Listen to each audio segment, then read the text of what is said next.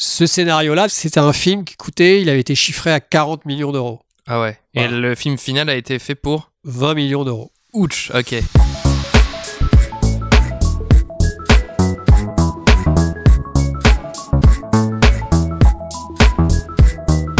Salut et bienvenue dans ce 53e numéro de Comment c'est raconté, le podcast qui déconstruit les scénarios un dimanche sur deux.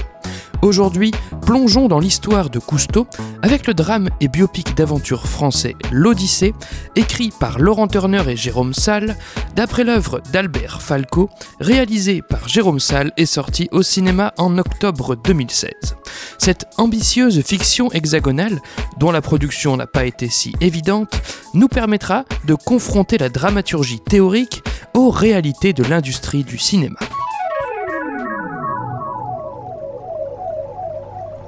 « 1948. Jacques-Yves Cousteau, sa femme et leurs deux fils vivent au paradis dans une jolie maison surplombant la mer Méditerranée. Mais Cousteau ne rêve que d'aventures. Grâce à son invention, un scaphandre autonome qui permet de respirer sous l'eau, il a découvert un nouveau monde. Désormais, ce monde, il veut l'explorer et pour ça, il est prêt à tout sacrifier. » Extrait de la bande-annonce. Quand on est sous l'eau, on est dans l'apesanteur la plus totale. En dessous, eh bien, un bleu de plus en plus profond. Un monde entier à découvrir. Qu'est-ce qu'on entend ?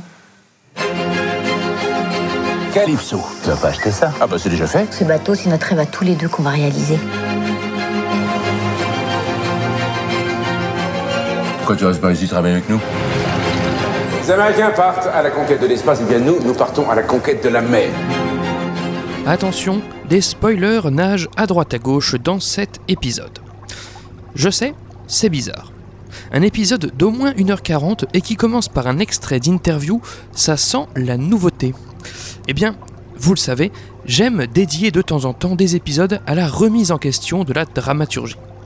Questionner la place du scénario dans l'artisanat global du cinéma, avec Ernest et Célestine, questionner l'importance de suivre des règles ou non, avec Patterson, ou encore questionner l'étroit rapport entre convention d'écriture et art, avec Eyes Wide Shut. L'épisode d'aujourd'hui s'inscrit justement dans cette lignée. Je tenais depuis longtemps à questionner le rapport de la théorie du scénario à la réalité du monde du cinéma. Sauf que répondre à la théorie par la théorie, avec mes livres, n'est pas la méthode idéale pour cela. Du coup, la solution que j'ai trouvée consiste à demander à un scénariste expérimenté de commenter, justement, ce que j'ai pu apprendre dans mes lectures. De fait, c'est une interview du co-scénariste de l'Odyssée que je vous propose ce jour, j'ai nommé Laurent Turner.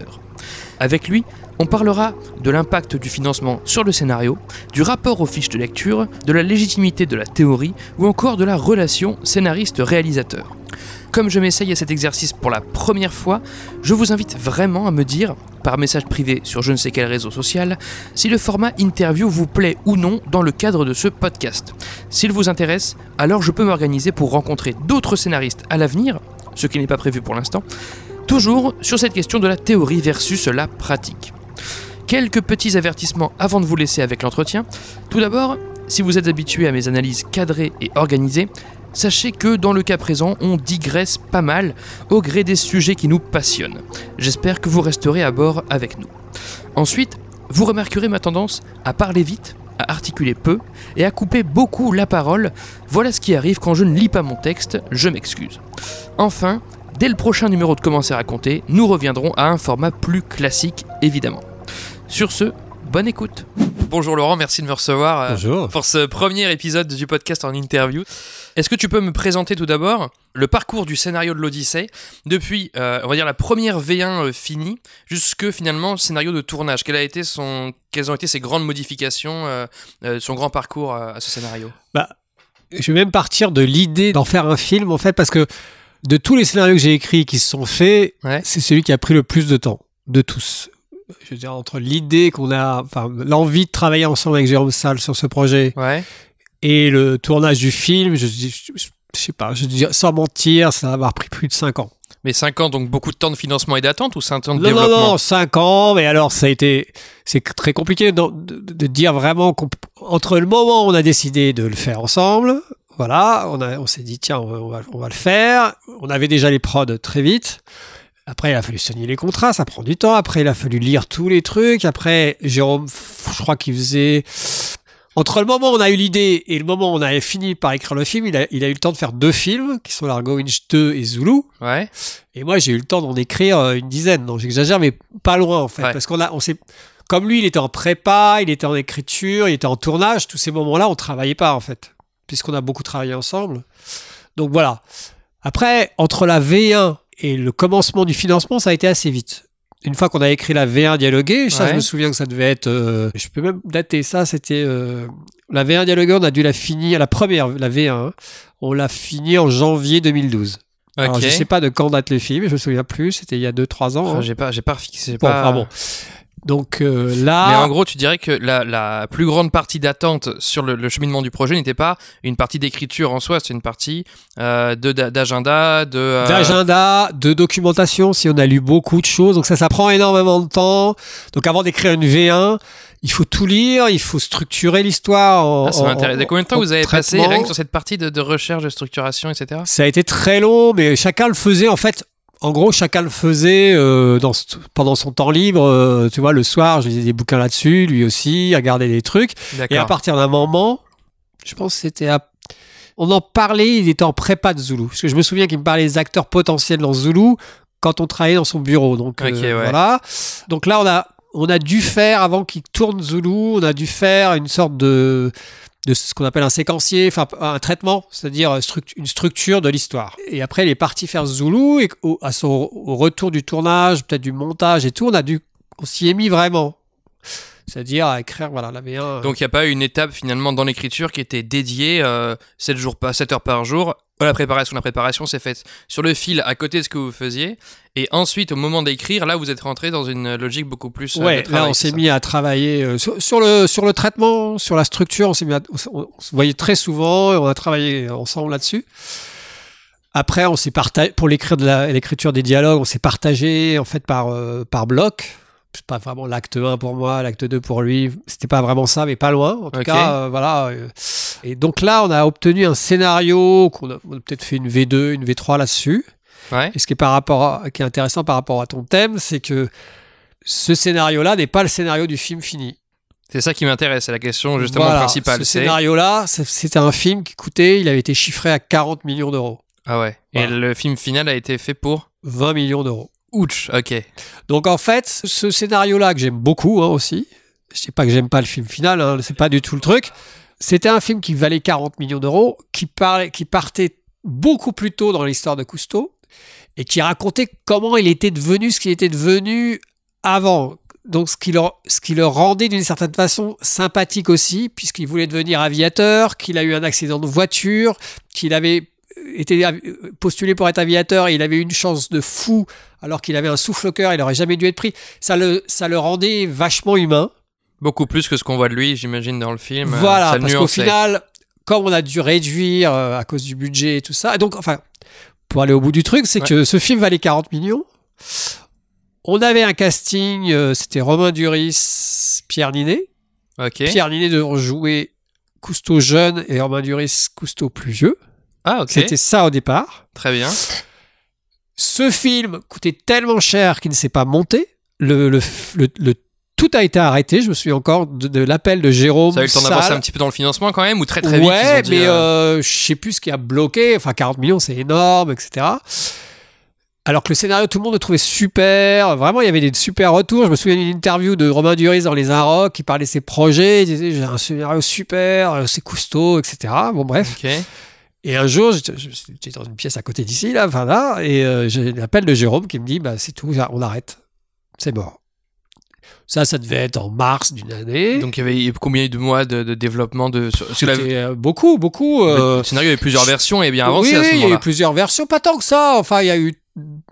Très vite, le scénario a été considéré comme très bien et tout ça. On a peut-être fait 2-3 versions, ce qui est assez peu, somme toute. Oui, effectivement. Voilà, et... Non, le scénario était vraiment considéré comme très bien, mais bon, tout très cher, quoi. 40 millions, ce qui n'était pas... Peut-être plus, il y a quelques années, ça aurait été faisable, mais là, c'était pas faisable. Donc, voilà. Et ça a été juste à l'arrêt. Enfin, vraiment, c'était arrêté. Sauf que 3 mois après, Jérôme m'appelle pour me dire « Non, c'est relancé ». Et lui, il avait eu l'idée, en fait, de réduire à une histoire qui est beaucoup plus familiale, d'une certaine façon, et qui commençait plus tard, avec l'idée, donc Romain Duris out, avec l'idée de prendre Lambert Wilson, qui pouvait faire tout le... Et de mettre Pierre Niney. Pierre Niney, du coup, c'est ça. Voilà. En fait, c'est Pierre Niney qui est out, du coup, vu qu'on reste sur la période et plus vieux. Et de centrer, en fait... sur la relation du père et du fils. Comme moi j'ai vu le film au début, j'ai l'impression que ça commençait sur la mort de... Sur la mort... en fait, j'ai l'impression que je pensais que la mort qu'on voyait au début, c'était celle de Cousteau... pas la mort, mais l'accident, je pense que c'est celle de Cousteau jeune. Et que plus tard, on allait voir un accident où il allait s'en sortir. Souvent dans les films, c'était un truc comme ça où il se passe un espèce de pas, comment dire... je crois que Jean-Marie Roth, il appelle ça un truc de prédestination. C'est, tu vois, un truc qui va se passer plus tard dans le film. Tu sais pas comment ça va se finir. Tu commences là-dessus. Oui. Je crois qu'il y a la saison 2 d'Hannibal qui commence comme ça, d'ailleurs. Et non, mais par exemple, il y a une semaine, j'ai vu Gentleman, ça commence comme ça. Voilà, et moi, j'étais persuadé qu'en fait, c'était lui, plus jeune, qui avait un accident, on savait pas comment il s'en sortait, mais on le saurait plus tard. Et ça, après, j'ai compris, non, en fait, rien à voir, c'est pas du tout Cousteau jeune. Et c'est du coup, c'est marrant que tu me dises qu'en fait, à la base, Ferdinand devait jouer le fils, c'est drôle. Et pour revenir.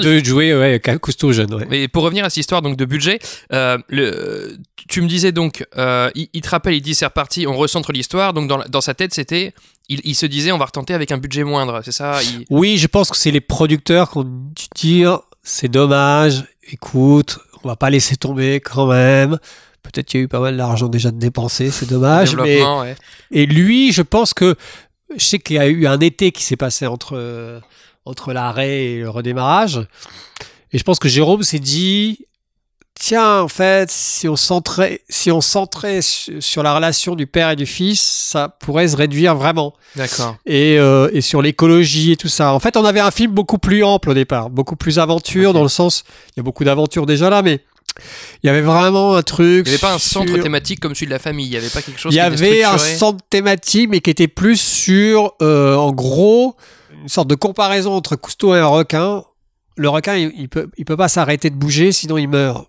Et il y avait ce côté-là de Cousteau. C'est-à-dire un mec qui avance, donc qui sacrifie sa famille. Ça faisait partie du thème. Hein. C'était pas le truc. Mais c'était un déploiement de cette symbolique-là. En fait. C'était un déploiement de cette symbolique-là. Okay. Qui était aussi très sympa. Ce qui fait qu'au final, moi, je suis très content du film, je suis très fier du film et tout. Mais je regrette qu'on puisse pas, d'une certaine façon, voir l'autre film. Pourquoi pas un fréquel un jour? Ouais, je sais pas. Non, mais l'autre film qui était aussi un film d'aventure et sur lequel, surtout, tous les gens qui étaient fans de Cousteau, là, on a un film très noir, qui est pas du tout une géographie, qui est pas du tout. J'ai entendu dans la rue une fois des gens parler du film. C'était pendant cette période où il sortait, et les deux personnes qui devaient être probablement fans de ces cassettes disaient justement qu'ils trouvaient que ça montrait trop le côté noir, le côté dark, et qu'ils auraient aimé voir le côté un peu plus rêve, ouais. Et moi, j'ai pas baigné dans cette culture-là. J'avais un pote qui mettait toutes ces cassettes, qui était fan vraiment de Cousteau. Donc, j'ai pas forcément d'avis sur ce côté-là. Mais ce que tu me dis, c'est qu'à la base, vous aviez en tête de nuancer le personnage avec la première partie, en fait, du scénario. Mais c'est-à-dire que la première partie montrait quelqu'un qui, malgré un souffle au cœur, malgré un accident de voiture où il avait failli perdre une jambe, un bras, et à cause de peur de la gangrène, on allait lui couper, et qu'il a refusé qu'on lui coupe. Il a fait toute sa rééducation pour redevenir pilote d'avion, et qui, en faisant la rééducation, a découvert que c'était mieux de faire la rééducation dans l'eau, et il a découvert que c'était super intéressant d'aller sous l'eau, et c'est ça qu'il faisait. Et donc on avait la découverte du scaphandre, parce que c'est lui qui a inventé le scaphandre. On avait tous ces aspects-là, qui étaient des aspects qui étaient super intéressants, mais qui étaient très lourds à gérer, parce que non seulement le budget était de 40 millions, mais en plus, il fallait gérer l'âge du personnage. Tandis que là, dans le film final, on n'a pas à gérer... Enfin, on montre le vieillissement de Lambert Wilson, mais c'est rien à faire. C'est maquillage. Voilà, c'est du maquillage et tout ça. Là, on était obligé d'avoir quasiment 2 acteurs différents pour faire... Enfin, c'était plus compliqué. Mais ce dont je me rends compte justement, c'est que là tu parles du fait qu'il y avait beaucoup de choses qui étaient prévues sur sa vie d'avant, mais ces choses-là on les retrouve évoquées à travers le dialogue dans le film final au présent. C'est-à-dire qu'il va relater et il joue, il rebondit sur ces choses-là. Est-ce que toi tu penses, pour revenir un peu au thème de base, que d'un point de vue dramaturgique, le fait de ne pas pouvoir montrer et devoir seulement évoquer à travers le dialogue ces situations-là, est-ce que toi tu as un regret là-dessus? Est-ce que tu as le sentiment que ça vous empâte un peu le récit de pas mal d'expositions qui auraient pu être beaucoup beaucoup plus vécu par le spectateur, ou est-ce que vous avez trouvé d'autres béquilles peut-être que j'ai pas, qu'on n'a pas mentionné sur la façon de redimensionner le film? Est-ce que c'est juste couper une partie, ou est-ce que c'est revoir des choses à la baisse aussi, etc.? Oui, c'est bizarrement, c'est pas couper une partie, parce que malgré tout, il a fallu réécrire ce film, malgré tout, pour que la thématique ressorte beaucoup plus qu'elle ne ressortait dans la première version. Donc c'est vraiment le fils, le père. Dès le début du film, il y a la mort du fils. Donc ça veut dire que même Simone Cousteau, qui est jouée par Audrey Tautou, c'était très différent. Enfin, il y a des éléments qui étaient, le fait qu'elle donne ses bijoux pour financer tout ce côté exaltant d'acheter la Calypso et tout ça. Mais sauf qu'on montrait quand il y avait des trucs. En fait, je pense que le film qu'on avait à 40 millions était un film qui était beaucoup plus pour les amoureux de Cousteau.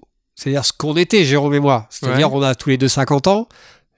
On a vécu enfant avec... Au départ, c'était ça notre désir. C'est-à-dire qu'enfant, on regardait les émissions de Cousteau à la télé. On n'avait pas les cassettes, c'était à la télé. Et c'était une fascination totale pour ça.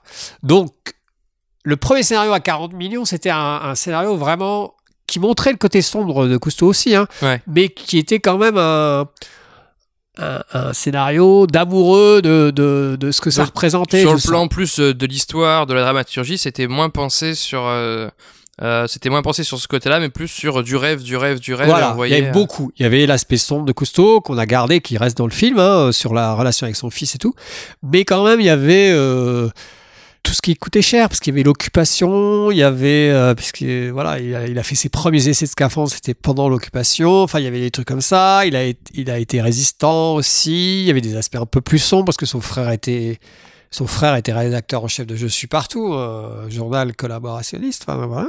OK. Collabo et donc il y avait ces aspects-là dans le film aussi qui étaient intéressants. Mais voilà. Faut pas se perdre, C'était assez large, quoi. Peut-être maintenant on en ferait une série, en fait. Tu vois, quand tu racontes ça, je me dis. Mais voilà, ça c'est de tous les films que j'ai écrits, c'est vraiment le film où l'aspect économique a été hyper important, puisque tu vois, on est passé d'un film à l'autre, en fait. Ça a reconfiguré le film, mais ça l'a pas entaché, parce que de ce que tu me parles pas, comme on pourrait l'imaginer, de revoir des scènes à la baisse, de voir moins de féerie, moins de requins, moins de je ne sais pas quoi. Non, ça n'a pas joué là-dessus. C'est retirer carrément des morceaux pour garder finalement un film qui se tient et qui n'est pas sous-financé.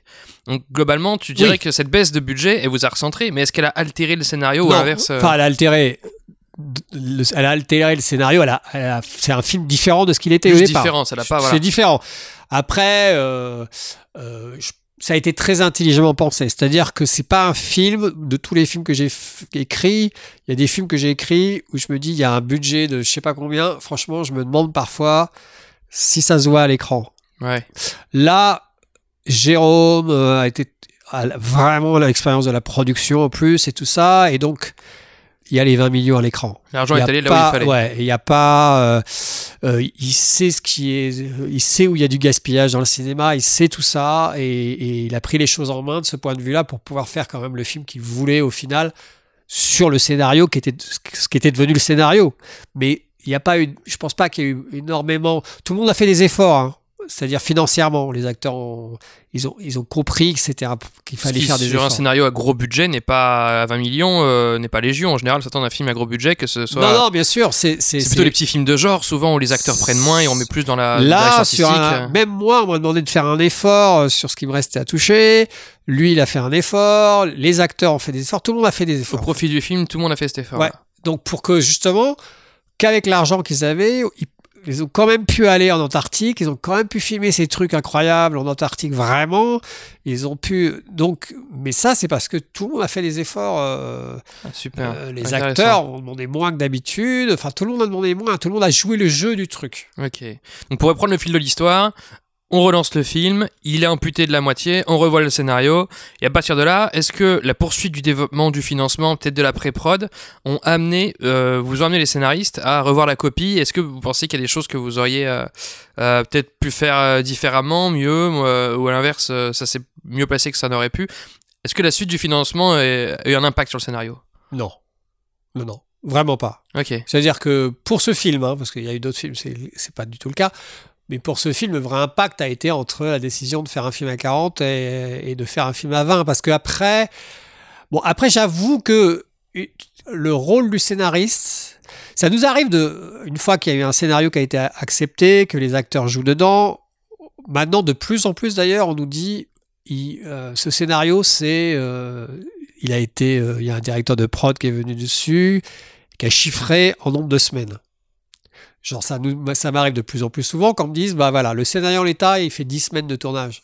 Ouais. C'est pas possible. Il faut faire 9 semaines de tournage. Ok. Voilà. Donc, 9 semaines de tournage plutôt que 10. Il faut réfléchir à toutes les scènes inutiles, il faut les couper maintenant. En fait, ce qui se passait avant, où on tournait toutes les scènes, et après c'était au montage qu'on en enlevait tout ça, maintenant, de plus en plus, vu que le cinéma, c'est de plus en plus difficile à financer, etc., de plus en plus, en amont, on dit, ok, donc là, on n'aura que 9 semaines, 10 semaines, donc il faut réfléchir à ce que tu aurais coupé au montage que tu coupes avant. Ça, c'est ce que tous les bouquins disent de faire dès l'écriture en général. D'ailleurs, ils disent toutes les scènes qui ne servent pas à virer, tous les dialogues qui ne servent pas à virer. C'est bénéfique en général, c'est bénéfique pour le film parce que, en fait, je pense que, il y a un exemple très bien parce que j'ai écrit un autre biopic, j'en ai écrit 2 autres. J'ai écrit un autre biopic, c'est sur Kerviel, Outsider, okay, de Christophe Baratier, c'est sur l'affaire Kerviel. Et là, c'est un autre truc, c'est comme c'était sur l'affaire Kerviel et que c'est un truc un peu aride. Le financement, le film devait se faire chez Pathé, il est passé chez je sais plus quoi, ils ont eu du mal à trouver un distributeur. Au final, on a fini avec un distributeur qui s'appelle Le Pacte, qui est un très bon distributeur, okay, mais plutôt sur des films d'auteur et un peu. Et ce qui fait que ce qui était intéressant aussi là-dedans, je trouve que ça a été assez bénéfique parce qu'en fait, entre un scénario que tout le monde trouvait super, il s'est passé 1 an, 2 ans, les financements ont changé. Et nous, avec Christophe Baratier, on est revenu sur le scénario et après 4 mois d'arrêt, ou 5 mois d'arrêt, on est revenu, on dit « Ah non, mais on n'aurait pas dû faire comme ça et tout ça ». Et en fait, ça nous a donné l'opportunité de le retravailler plusieurs fois, mais de notre fait en fait. De se dire. Du coup, c'est même bénéfique, en fait, cette attente. Ça, c'était ultra bénéfique. Et je pense que le cinéma actuellement, vu que les films ont du mal à se faire, on a cette opportunité. Et ce qui fait que. Moi, ce qui m'a choqué au début, quand j'ai commencé, tu faisais parfois une V1, une V2, ils trouvaient un acteur bankable. Ils voulaient tout refaire. Non, c'était parti. Ah ouais. C'est-à-dire, à partir du moment où les producteurs se disaient le film est financé, comme il faut savoir que les producteurs sont payés sur le financement du film. Ils se payent sur 10%. Ils ont genre 10%, enfin, ils touchent, s'ils ont élevé 9 millions pour le budget. Tu vois. En fait, le fait que le film fasse des entrées ou pas, de toute façon, le producteur a une marge. Et donc, s'il a signé son contrat, si le film se fait, il n'a pas d'intérêt, lui, à ce que le film soit, entre guillemets, bon ou bien. Il a d'intérêt. Enfin, c'est toujours intéressant pour lui que le film marche, parce qu'il gagne encore plus d'argent, c'est sûr. Ouais. Mais je ne dis pas qu'ils prennent plus de risques, c'est pas vrai, il ne faut pas caricaturer tout ça, mais on est dans un truc où, quand même. Alors maintenant, c'est plus difficile parce que les marges, ils font moins de marge. Enfin, ils prennent moins sur le budget puisque les budgets sont difficiles et que, enfin bref. Ouais. Donc tout ça est en train de vraiment changer beaucoup. Mais à une époque, donc tu penses que ça faisait moins de prise de risque du coup, c'est ça que tu veux dire ? Que ça faisait à l'époque moins de prise de risque, c'est-à-dire, enfin dans le sens où je me dis, à l'époque, le film avait un acteur bankable qui disait oui, c'était parti quoi. Donc que toi tu juges que le scénario était pas encore parfait et tout ça. Ils s'en foutaient à la limite, parce que vraiment, il fallait que ça parte, c'était bon. Ok. Maintenant, alors c'est peut-être pas encore. En même temps, de ce qu'on me raconte, par exemple, alors c'est plus dans le cinéma, plus dans la série, mais par exemple, bosser avec Netflix, de ce qu'on m'a dit, les délais sont pas dingues. Il y a quand même ce côté-là de devoir terminer rapidement. La peinture est encore fraîche sur le scénario, qu'il faut l'envoyer en prod. Il y a pas ce côté-là. Mais Netflix, c'est un cauchemar pour un scénariste. Ouais.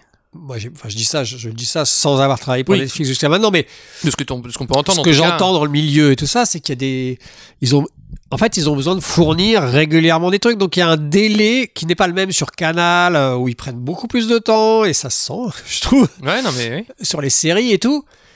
Et pour l'instant, nous, on n'est pas dans une culture américaine. On n'a pas encore. Ça commence à venir. Hein, mais l'industrialisation. Oui, on n'a pas. Tu vois, maintenant, entre 2 saisons de Baron Noir, ça va de plus en plus vite. Entre 2 saisons de Bureau des légendes, on n'est pas encore dans un rythme américain. C'est tous les ans, mais on s'améliore. Ou 10%. Et sans lésiner sur la dramaturgie pour autant, sans avoir des... Non, en ayant un... Pour l'instant, Netflix, ils m'ont pas convaincu sur les séries françaises. Et je trouve que, voilà. Et je comprends parce que il y a un truc de rapidité, de vitesse, de machin. D'accord. Et on peut pas faire une bonne série si on n'a pas le temps, si on n'a pas travaillé un minimum. Donc, enfin, les gens travaillent, sur les séries Netflix et tout, mais Je pense qu'il y a un truc... Et donc tu penses que la galère aujourd'hui qu'il y a à financer des films, c'est bénéfique pour le temps de développement du scénario, pour le fait de se remettre en question, de le réécrire, de le reprendre? Je pense que de ce point de vue-là, c'est bénéfique. Ok. Après, c'est toujours pareil. C'est, par exemple, j'ai écrit un autre biopic qui est sur Alain Prost. Ouais. Voilà, qui devait se faire il y a 2 ans. Ça a capoté parce que c'est SFR qui finançait parce qu'ils se lançaient dans le cinéma. Sauf qu'ils ont arrêté de se lancer dans le cinéma alors qu'on était en prépa. Donc, le film a capoté. Ah, okay. Donc, le film est mort, mais là, il revit. Je dirais pas pour qui, pourquoi et tout ça, mais il revit. Et c'est vrai qu'on était arrivé à un moment au cinéma, le Prost, c'était un film de course automobile, donc de Formule 1. Donc c'est quelque chose de cher. Et à force de rogner, il y a un moment en fait, à force de rogner les scènes pour que ça soit le moins cher possible pour pouvoir le faire, tu finis par te demander si ça a un sens en fait. Tu perds l'identité du film finalement. Oui, tu peux perdre tout ce qui t'avait donné envie de faire le film, tout ce que tu voulais raconter. Donc il y a un moment c'est bénéfique. Et à un moment, ça commence à devenir... Et pour moi, okay. Quand ça commence à devenir too much, t'enlèves trop de trucs, tu te dis, mais... Et t'arrives à cerner ce moment où tu te dis, là, il me faut des scènes d'action, il me faudra des scènes, je veux pas que ce soit hors champ, je veux pas que ce soit en dialogue, je veux qu'on le voit. Ouais, et en même temps, il y a des trucs malins, tu vois, Le Mans 66, qui est très malin, très réussi. Ouais. Il y a en tout... il a réussi à faire un film qui est pas ultra cher, parce que... Enfin, qui est cher par rapport à ce qu'on fait nous, mais pas très cher par rapport à ce que font les Américains. Et parce qu'il y a peut-être 3 courses dans le film. Alors qu'il y en a plein d'autres dans le film, mais qui sont hors champ. Par exemple, il y a une scène où c'est Christian Bell qui est dans son garage. Il écoute à la radio une course du Mans. On la voit pas. Et en fait, ils font un truc très dramatique et tout, sans avoir à montrer les images. Mais quand il y a que de ça, du coup, ça trahit un peu le film et ça me fait un côté cache-misère et c'est ça qu'il faut éviter du coup. Bah ça par exemple cette scène c'est super. Oui, quand c'est en... Parce que quand c'est dramatiquement réussi, c'est très bien. Et puis quand il y a quand même quelques courses à côté, c'est ça que je veux dire, c'est il faut quand même c'est pour pouvoir mettre l'argent sur tu vois, au lieu de d'avoir 10 millions pour faire 3 courses, t'as 10 millions pour faire une course. Alors je peux te dire que la course ça sera bien meilleure, tu l'as fait à fond, ouais. Bien plus belle, mais c'est une vraie réflexion parce que c'est quand même ouais, mais il y a un moment où ça peut devenir, je prends par exemple le cas, j'avais vu le film d'action La Chute de Londres, c'est une série B avec Gerard Butler. En fait La Chute de Londres c'est 10 ou 15 minutes au début où tu as des effets de fou, tu vois Big Ben qui tombe, etc. Ouais. Et après tu vas avoir, je sais pas moi, 1 heure de film où c'est tourné en Europe de l'Est et puis ça va être dans des rues ou dans les bâtiments qui ont rien à voir avec ça et en fait La Chute de Londres, le titre, le film est basé sur un truc et c'est vrai qu'à un moment donné, si tu construis ton film, si tu vas en Cousteau et que t'as une scène sous l'eau, et puis tout le reste, c'est on parle du fait d'y aller, si on montre quelqu'un qui regarde de loin. C'est vrai que je pense qu'il y a cette difficulté à doser le truc. Et vous, quand vous avez écrit le film, y compris la deuxième partie, c'est l'arme à million, pour recentrer un peu sur le film, jamais vous vous êtes dit il faudrait une scène de plus ou une scène de moins dans l'eau pour l'histoire ou pour être chose. Il n'y a pas un moment où vous avez dû faire du cache-misère comme ça, essayer d'enlever une scène ou pour des raisons de budget ou de faisabilité du projet. Attends, c'est vieux, donc j'essaye de me replonger un peu dedans. Il y a dû y avoir, hein, mais... En fait, on essaye d'être malin toujours. On n'est pas forcément, hein, mais on essaye toujours de faire d'un mal un bien, c'est-à-dire trouver des solutions malines pour résoudre les trucs. Moi, le crève-cœur que j'ai sur Cousteau, c'est entre les deux versions. Okay. Non seulement c'était une version à 40 millions, mais vu qu'on a enlevé toute la première partie, le film devait faire, là il fait je sais plus combien, 1h50. Il devait faire 3 heures, je sais pas, tu vois. Enfin... Ah ouais, un vrai biopic ouais, c'était l'ampleur. C'était long et tout, et il y avait beaucoup de choses, voilà. Bon, de toute façon, ça, c'est un film qui n'existera pas. Ouais, qui non, c'est pas, sûr. Donc c'est pas la peine, par exemple, tiens, pour aller sur d'autres sujets, toujours sur le financement, est-ce que... je sais qu'il y a beaucoup de scènes donc, qui sont en langue anglaise, qui sont évidemment justifiées par l'histoire de Cousteau qui allait chercher ses financements pour faire ses docus.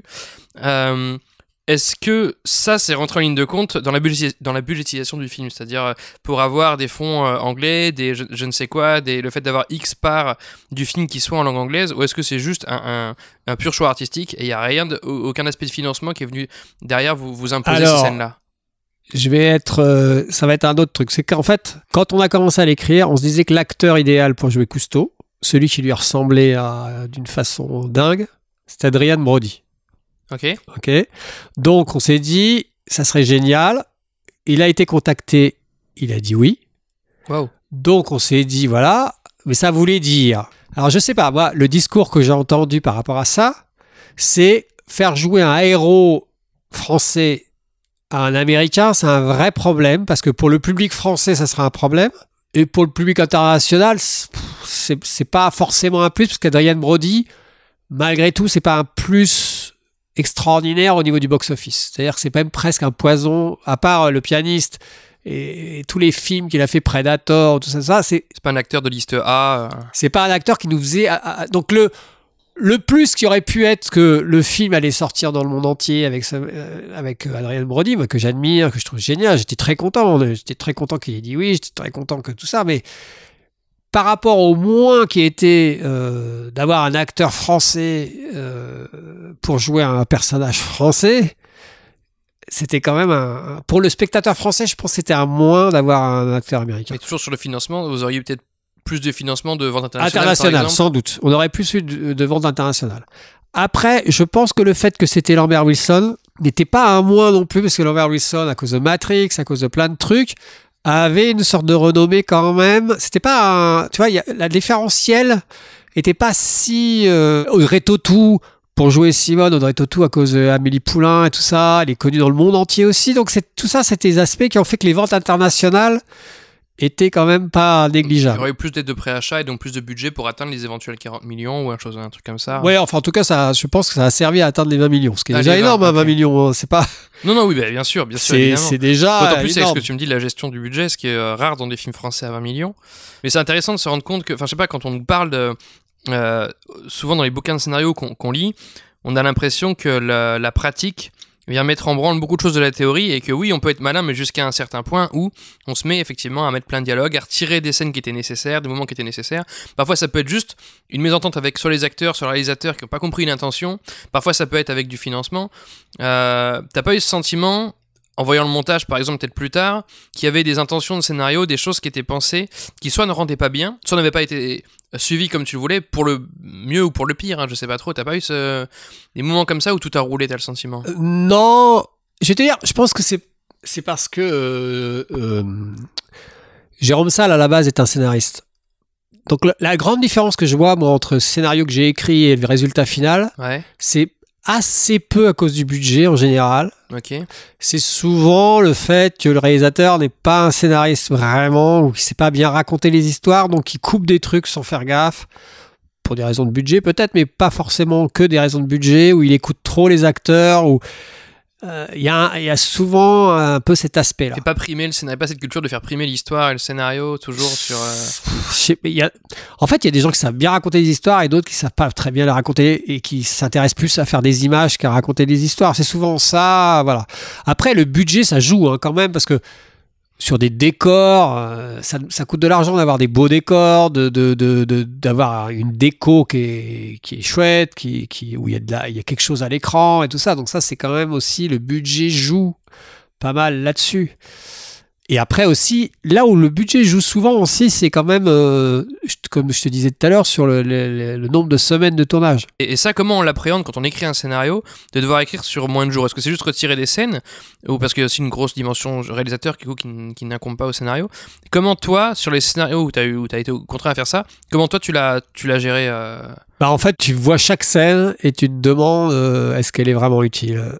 Voilà. C'est juste coupé, c'est juste... Il n'y a pas le souci de répartir ailleurs dans le scénario, si, bah en fait, tout en gardant un rythme, parce que des fois, tu peux casser le rythme en retirant une scène. Bien sûr, mais c'est très compliqué ça, parce qu'en fait, tu dois aussi... Il y a toujours des... Si le scénario est pas mal fait, j'espère, toutes les scènes servent à quelque chose et donc des infos qui sont importantes pour la suite. Donc c'est si tu enlèves une scène parce qu'elle coûte cher aussi, parce que tu sais, il y a des scènes que tu sais très bien qu'elles coûtent cher, c'est-à-dire une scène où il y a 10 000 personnes, enfin j'exagère, mais enfin une scène de foule ou un truc comme ça parfois. Mais alors ça peut être négatif, mais ça peut être positif, je sais pas, il y a toujours un moyen. Je suis un adorateur des idées, de trouver des idées, tout ça, donc c'est un exercice intellectuel qui est assez marrant à faire, c'est-à-dire de se dire, bon ok, de toute façon il faut que le film se fasse, j'ai envie que le film se fasse, après il vaut mieux que... Moi je préfère que ce soit moi qui le fasse, ce travail, ok, que donc on me dise avant le tournage, qu'on me dise Laurent il faut relever une semaine de tournage, donc il faut enlever en gros, je sais pas, à la louche 10 pages, et je préfère le faire moi, tu vois, que de laisser à un directeur de prod qui dit bon non, ça sert à rien, on va l'enlever, en même temps, ça pourrait être pratique pour l'ego de se dire moi ma version elle était bien, elle était bouclée, elle était ficelée, et quelqu'un en a fait quelque chose. Mais de toute façon, c'est un peu à côté protéger ton bébé de... Le seul avantage du scénariste, c'est ce que je dis souvent, le seul avantage du scénariste, c'est que quand le film sort, il peut toujours dire que le scénario était meilleur que le film. Tu vois, c'est très facile. Quand t'es réal, c'est difficile de le dire parce que tu l'as fait quand même, t'as coécrit, t'as tourné, t'as monté, tu peux dire que t'avais pas l'argent qu'il te fallait, mais c'est plus difficile. Un scénariste, le seul avantage, il n'est pas mis en avant, très rarement mis en avant. Donc, le seul avantage qu'il a, c'est de pouvoir dire, bah, tu sais, moi, le scénario était vraiment top. Quand ça foire, c'est pas lui. Le réal a merdé, les acteurs, c'était pas les bons, etc. Donc, c'est une petite, c'est souvent invérifiable d'ailleurs. C'est absolument invérifiable. Donc, c'est une facilité, totale. Et moi, je fais assez peu parce que je sais que réaliser un film, alors écrire un film, c'est dur, c'est vraiment fatigant, c'est vraiment quand tu pars de rien surtout, c'est incommensurable comme travail. Enfin, ça demande une énergie, et c'est dur. C'est pour ça que les gens tant qu'ils l'ont pas fait, ils se rendent pas compte. Voilà. Comme beaucoup de métiers d'ailleurs. Comme beaucoup de métiers, mais oui parce que non, il y a quand même un truc, c'est que écrire, tout le monde a l'impression de savoir écrire. Tu avais cité un truc de William Goldman qui disait ça, mais c'est vrai que réaliser, jouer, tout le monde n'a pas l'impression de savoir jouer, tout ça. Et le pire, moi j'ai fait beaucoup de dessins animés, dessiner, les gens qui savent pas dessiner, ils sont épatés par quelqu'un qui fait une case qui a l'air de quelque chose, quoi. Écrire, tout le monde a l'impression de pouvoir écrire. Le nombre de gens que tu croises dans des soirées qui sont en train d'écrire un roman ou qui ont des idées de scénar de merde. C'est ça, je disais, c'est William Goldman qui en parle dans le livre The Craft of the Screenwriter, où il dit comme personne n'est calé en lumière, personne ne va dire au chef-op comment faire son taf. Comme personne n'est pas forcément calé en actorat, on va pas dire à l'acteur qu'il devrait jouer plus comme ci ou comme ça avec telle méthode. Et ouais, pour le scénario, tout le monde a un mot à dire, c'est le truc sur lequel tout le monde a quelque chose à dire, c'est comme la politique du pays ou le foot, quoi, c'est le truc, on a tous un truc à dire. Et du coup, est-ce que ça... Et tout le monde a l'impression de savoir écrire aussi. Et tout le monde a l'impression d'avoir des super idées, d'être super drôle. Comment toi, tu fais face à ça quand tu parles avec des interlocuteurs, que ce soit des décideurs, des financiers ou des interlocuteurs artistiques, pour leur faire comprendre dans la difficulté de trouver la solution à un problème qui paraît parfois simple à résoudre? Comment toi tu fais? C'est une des grosses difficultés de ce métier, en fait. C'est le développement, c'est-à-dire... Il y a deux cas de figure. C'est-à-dire, moi, ça m'arrive souvent d'écrire sans qu'il y ait de réal au départ. Et ça, c'est ce qui est le plus dur. C'est-à-dire que... Ah, pourquoi ? Parce que, en fait, à un moment, t'es libre, tu fais ce que tu veux, t'écris. Ça, c'est la V1, c'est la plus agréable. Mais après, tout le monde commence à donner son avis. Et en fait, quand t'es scénariste et que t'es pas le réal, les prods, ils s'en foutent un peu de ton ego et tout ça, etc. En fait, t'es plus protégé quand t'es scénariste, quand t'as un réal avec toi. Mais un réal connu, du coup. De préférence, voilà. Bien sûr. C'est ça. En fait, il faut comprendre la psychologie, c'est que les producteurs n'ont pas envie de se fâcher avec le réal, parce que le réal, ils vont l'avoir pendant l'écriture, ils vont l'avoir pendant le tournage, il ne faut pas qu'il merde, il faut qu'il tienne, donc c'est un bébé, il faut le chouchouter, il ne faut pas le... Hein, et après, il va faire le montage, et après, il va faire un peu de promo, et tout ça. Donc, le réalisateur, il ne faut pas se fâcher avec lui, c'est impossible. Ouais. Tu vois, c'est encore plus si c'est un réalisateur coté, comme Jérôme ou d'autres avec qui j'ai travaillé, ou Christophe Baratier, ou j'en sais rien, mais le scénariste, te fâcher avec lui, tu t'en fous, c'est pas un problème. Donc en fait, Mais tu penses quoi, toi, de ça, du fait qu'il y a ce côté un peu fusible Bah, en fait, moi, on me demande beaucoup d'écrire sans réal, ce que je vais essayer d'arrêter un peu parce que c'est dur.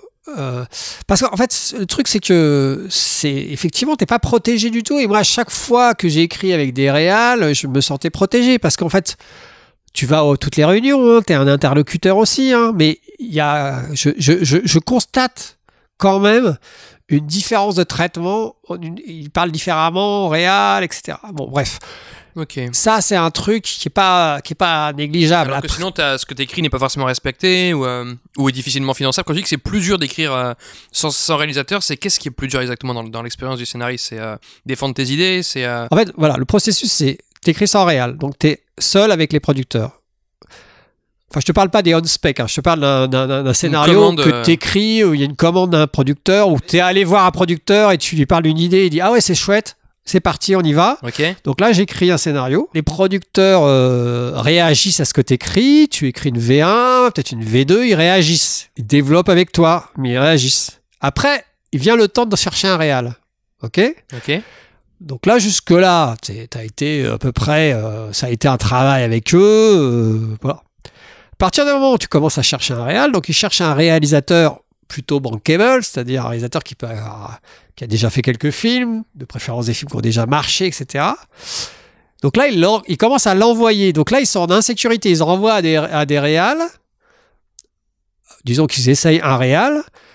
Bref, le premier réal bankable qui va dire oui, même s'il dit oui, c'est super, ça m'intéresse, mais il faut tout refaire.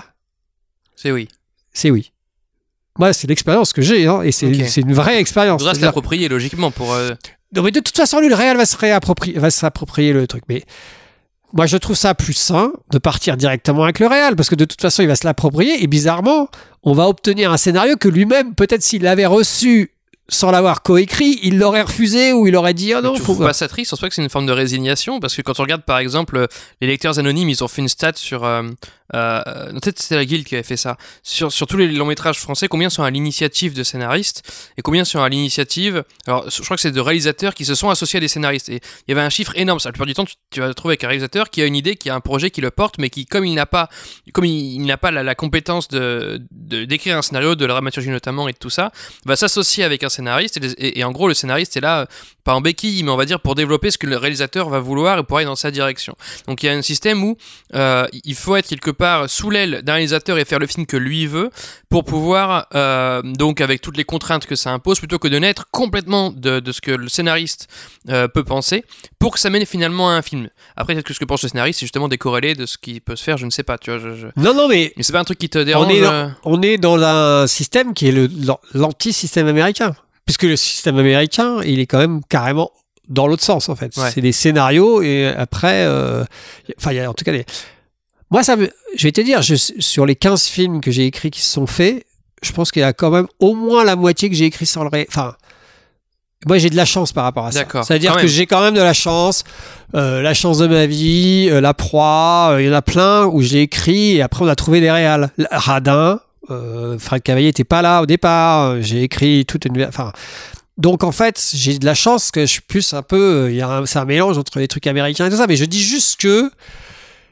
Ça demande une telle énergie. Et puis, de toute façon, les Américains, c'est pareil. Hein. Faut pas croire que Spielberg, il arrive sur un scénario et il dit rien. Hein. Ou Scorsese. Hein. Il se co-signe pas parce qu'il y a des règles strictes. Oui, mais il y a des syndicats énormes qui vont dire que si t'as écrit, il y a ton nom au générique à tel titre, etc. Et les scénaristes sont beaucoup plus protégés vis-à-vis de ce qu'il y a écrit. En fait, il y a une règle, je crois, que pour être crédité, il faut au moins avoir écrit je sais plus combien de pourcentage du scénario. C'est ça, exactement. En France, la seule règle, c'est que t'as signé un contrat de scénariste. T'es crédité. Même s'il ne reste rien de ce que t'as fait, après tu peux toujours argumenter. L'intitulé sera pas différent. C'est-à-dire, t'as le story by quand t'as juste fait l'histoire, tu vas avoir t'as différents trucs. Après tu peux renégocier, dire au mec mais il reste plus rien. Hein, mais s'il dit non, s'il dit moi j'ai un contrat, je m'en fiche, okay. Eh ben il sera crédité. D'accord. C'est la seule règle pour la SACD et la SACD ne regarde que ça. Donc en fait que le contrat, ok. Ouais, mais que le contrat. Donc en fait, voilà. Après, si tu es d'accord, si le mec accepte, dit effectivement, il reste plus rien de ce que j'ai fait, ok. Mais sinon, donc c'est une protection extrême des auteurs d'une certaine façon, mais qui est pas basée sur le contenu, sur l'écrit, sur le contenu. Ok. Parce que aux États-Unis, pour faire ce travail, c'est des heures de travail. Faut réunir tout ce qui a été écrit par chacun, comparer, t'imagines le travail que ça représente. Il y en a qui le font, hein. Il y en a dont c'est le travail de faire ça, de mesurer toutes les versions, de voir qui a écrit quoi. Aux États-Unis ? Ouais. Oui, bien sûr, mais je te dis, c'est un vrai travail que la SACD ne fait pas. Quand t'as un litige sur un film, c'est pour, par exemple, nous on a un truc qu'ils n'ont pas là-bas, mais nous quand on écrit un film, après on remplit une feuille de la SACD quand ça passe à la télé en fait. Mm-hmm. T'as 100%. Enfin, ce que tu reçois sur les 100%, il y a 40% qui sont pour les films de cinéma. Hein. Il y a 40% qui sont pour le réal, quoi qu'il arrive. Personne ne peut lui prendre. Okay. Et il reste donc 60% pour le scénario. Et là, t'imagines pas ce que ça veut dire.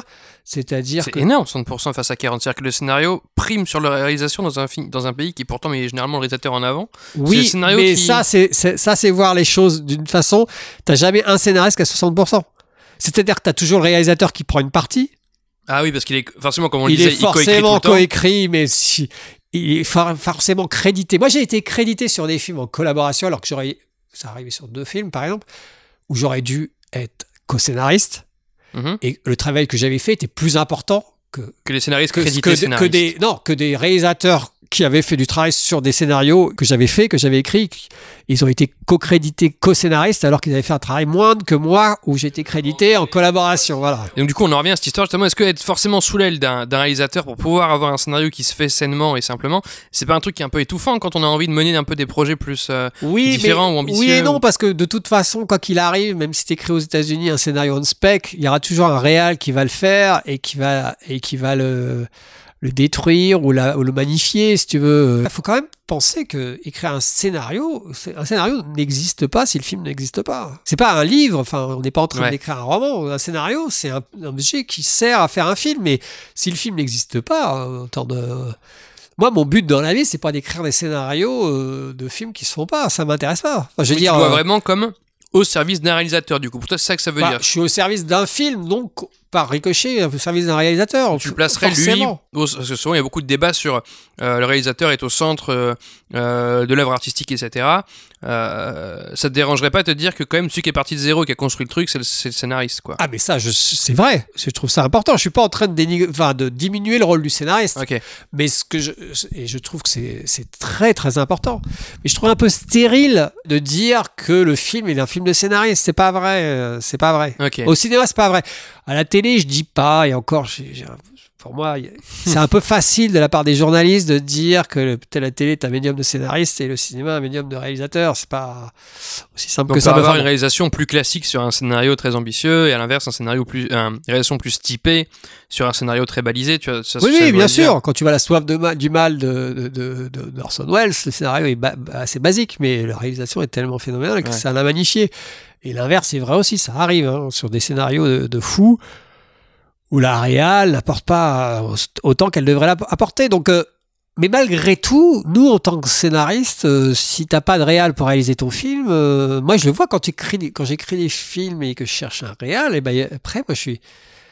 En fait, les producteurs ont intérêt de trouver un réal, donc ils trouvent un réal, et moi, on me l'impose, en fait, ce réal. Normalement, par contrat, j'ai mon mot à dire, mon en général, tu vois. Mais après, ça m'intéresse de travailler avec un réal. Je peux travailler avec des réals cons. Hein. Ça m'est arrivé. Je vais pas les citer de nom, mais ça m'est arrivé. Mais c'est très rare. Et ça se traduit comment dans le cadre de la collaboration? Genre, pas forcément des exemples précis, mais je veux dire, dans comment toi tu travailles avec quelqu'un avec qui ça matche pas, un réalisateur avec qui ça matche pas. Comment ça? C'est compliqué. C'est très difficile à vivre. Moi, je le vis très mal. T'arrives à faire une contrainte dont tu profites, comme on disait tout à l'heure, ou au final, ça continue à... Non, ça, c'est vraiment une contrainte. Je pense que c'est la pire contrainte, ça. Okay. C'est-à-dire que ça, moi, ça m'est arrivé une fois en particulier où je suis parti. Je ne pouvais plus travailler avec cette personne, donc je suis parti. De moi-même, enfin, tu vois, un jour, j'ai pris mon téléphone, j'ai dit, j'arrête. Je peux plus le faire. Mais sinon, ça m'est assez peu arrivé, somme toute. Soit j'ai eu de la chance, soit je suis très conciliant comme garçon, mais ce qui est possible aussi. Hein, mais après, normalement, tu vas dans le même sens. C'est-à-dire que t'es deux à croire artistiquement à ce film, t'es deux à vouloir que ce film se fasse, t'es deux... Et après, moi, je suis content que... En fait, si tu veux, en tant que scénariste, t'enlèves un poids d'une certaine façon. C'est un peu ce qu'on se disait tout à l'heure sur le film sort. Tu peux toujours dire que le scénario était meilleur.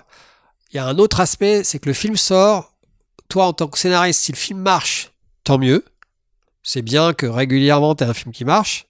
Si le film marche pas, c'est pas grave ici. Quand tu es réal, il faut quand même se mettre dans la peau d'un réal. L'enjeu est plus important. L'enjeu est énorme. C'est-à-dire, tu fais un film qui marche pas, t'en fais deux, ta carrière est quand même durement atteinte. Azanavicius est quand même en train d'en faire un troisième là qui... Azanavicius, quand tu regardes celui qui vient de sortir... Oui, mais il a fait des gros succès avant. Il a eu un Oscar, si tu veux. Ça va tellement loin que lui... Parce que c'est rare qu'en France, on puisse se permettre de faire trois films qui ne sont pas des incroyables de suite, qui ne soient pas les incroyables succès box-office, par exemple. Qui sont des films qui sont chers, en plus. Ouais. En plus, les trois, ouais. Donc, c'est ça, c'est dur. Hein. Mais je pense que c'est de plus en plus dur, quand même. Okay. Tu vois, Le Prince oublié, c'est pas un projet à lui. Donc, c'est aussi ça. Parfois, t'as du mal à trouver un réal. Donc là, c'est un projet qui existait... Et ils sont allés voir Michel Azanavicius et il a dit OK. Peut-être que Michel Azanavicius, s'il a des projets à lui, aura plus de mal à les monter maintenant. OK. Tu vois ? Je vois. Par contre, comme entre guillemets faiseur, les gens se disent déjà quand même il y a une garantie, c'est un mec qui a eu un Oscar, il va avoir les acteurs aussi. Je vois. Tu sais, ces mecs-là aussi, ces réalisateurs qui ont fait leurs preuves, pour les producteurs, c'est aussi une garantie d'avoir des acteurs bankable. Et donc, t'as pas accès à Omar Sy comme ça. C'est un réalisateur qui a réalisé un film, c'est difficile d'aller voir Omar Sy, d'avoir Omar Sy, François Damiens, Bérénice Bejo. Donc c'est aussi ça qui fait que leur plus-value, tu vois, les films se montent aussi sur les acteurs. Sur le réseau du réalisateur et sur ses... Bah, sur l'attrait qu'il peut avoir pour les acteurs. Moi, je vois bien, hein, les acteurs... Alors que le scénario, lui, n'est pas changé du tout. Pour revenir au sujet de base, le scénario, il restera le même. Mais il l'a retravaillé, là, pour le coup. Oui, ouais. Mais comme toujours, il l'adapte à leur patte quand même. Hein. De toute façon, Spielberg, il l'adapte à sa patte. Il est même déjà à l'origine de... En général, ou Scorsese, ils sont là dès le début de l'écriture. Hein. Hitchcock était là dès le début de l'écriture aussi. Enfin, okay. Donc, bah, si tu veux, là, je vais peut-être devenir réal. J'ai un projet sur lequel je suis en casting pour réaliser un film. Okay. Mais je sais que ça m'angoisse un peu parce que j'ai envie, très envie. Mais en même temps, je suis très content. En fait, j'écris beaucoup de films. J'ai de la chance, j'écris beaucoup. Et ça me plaît de passer d'un sujet à l'autre et tout ça. Si t'es réal, tu peux pas... Tu peux moins le faire, en tout cas, c'est un film après l'autre. C'est ce que disait dans The Craft of the Screenwriter, il y en avait un qui disait ça, qu'un scénariste, il fait un film tous les 6, 8, 10 mois, alors qu'un réalisateur, toutes les 5 ans, 4 ans, 3 ans, suivant la durée, pré-prod, prod, post-prod, écriture, machin. Et trouver un sujet sur lequel tu as envie de passer 3 ans ou 4 ans, c'est pas la même chose que d'écrire.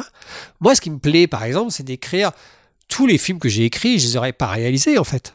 Tu vois, la plupart, il y en aurait peut-être certains que j'aurais voulu réaliser. Enfin, tu vois, si je me plaçais du point de vue du réalisateur, parmi les 15 films que j'ai écrits qui se sont faits, je peux pas dire... Enfin, tu vois, je vais pas les citer, hein, donc, mais il y en a certains, je me serais dit, je pourrais peut-être les réaliser. Mais la plupart, non. En fait, ce qui me plaît, c'est d'explorer l'histoire plus que de... Voilà, tu sais, ce qui est plaisant intellectuellement et qui est déjà un énorme travail, qui est de se dire, tiens, je suis parti de cette idée de départ...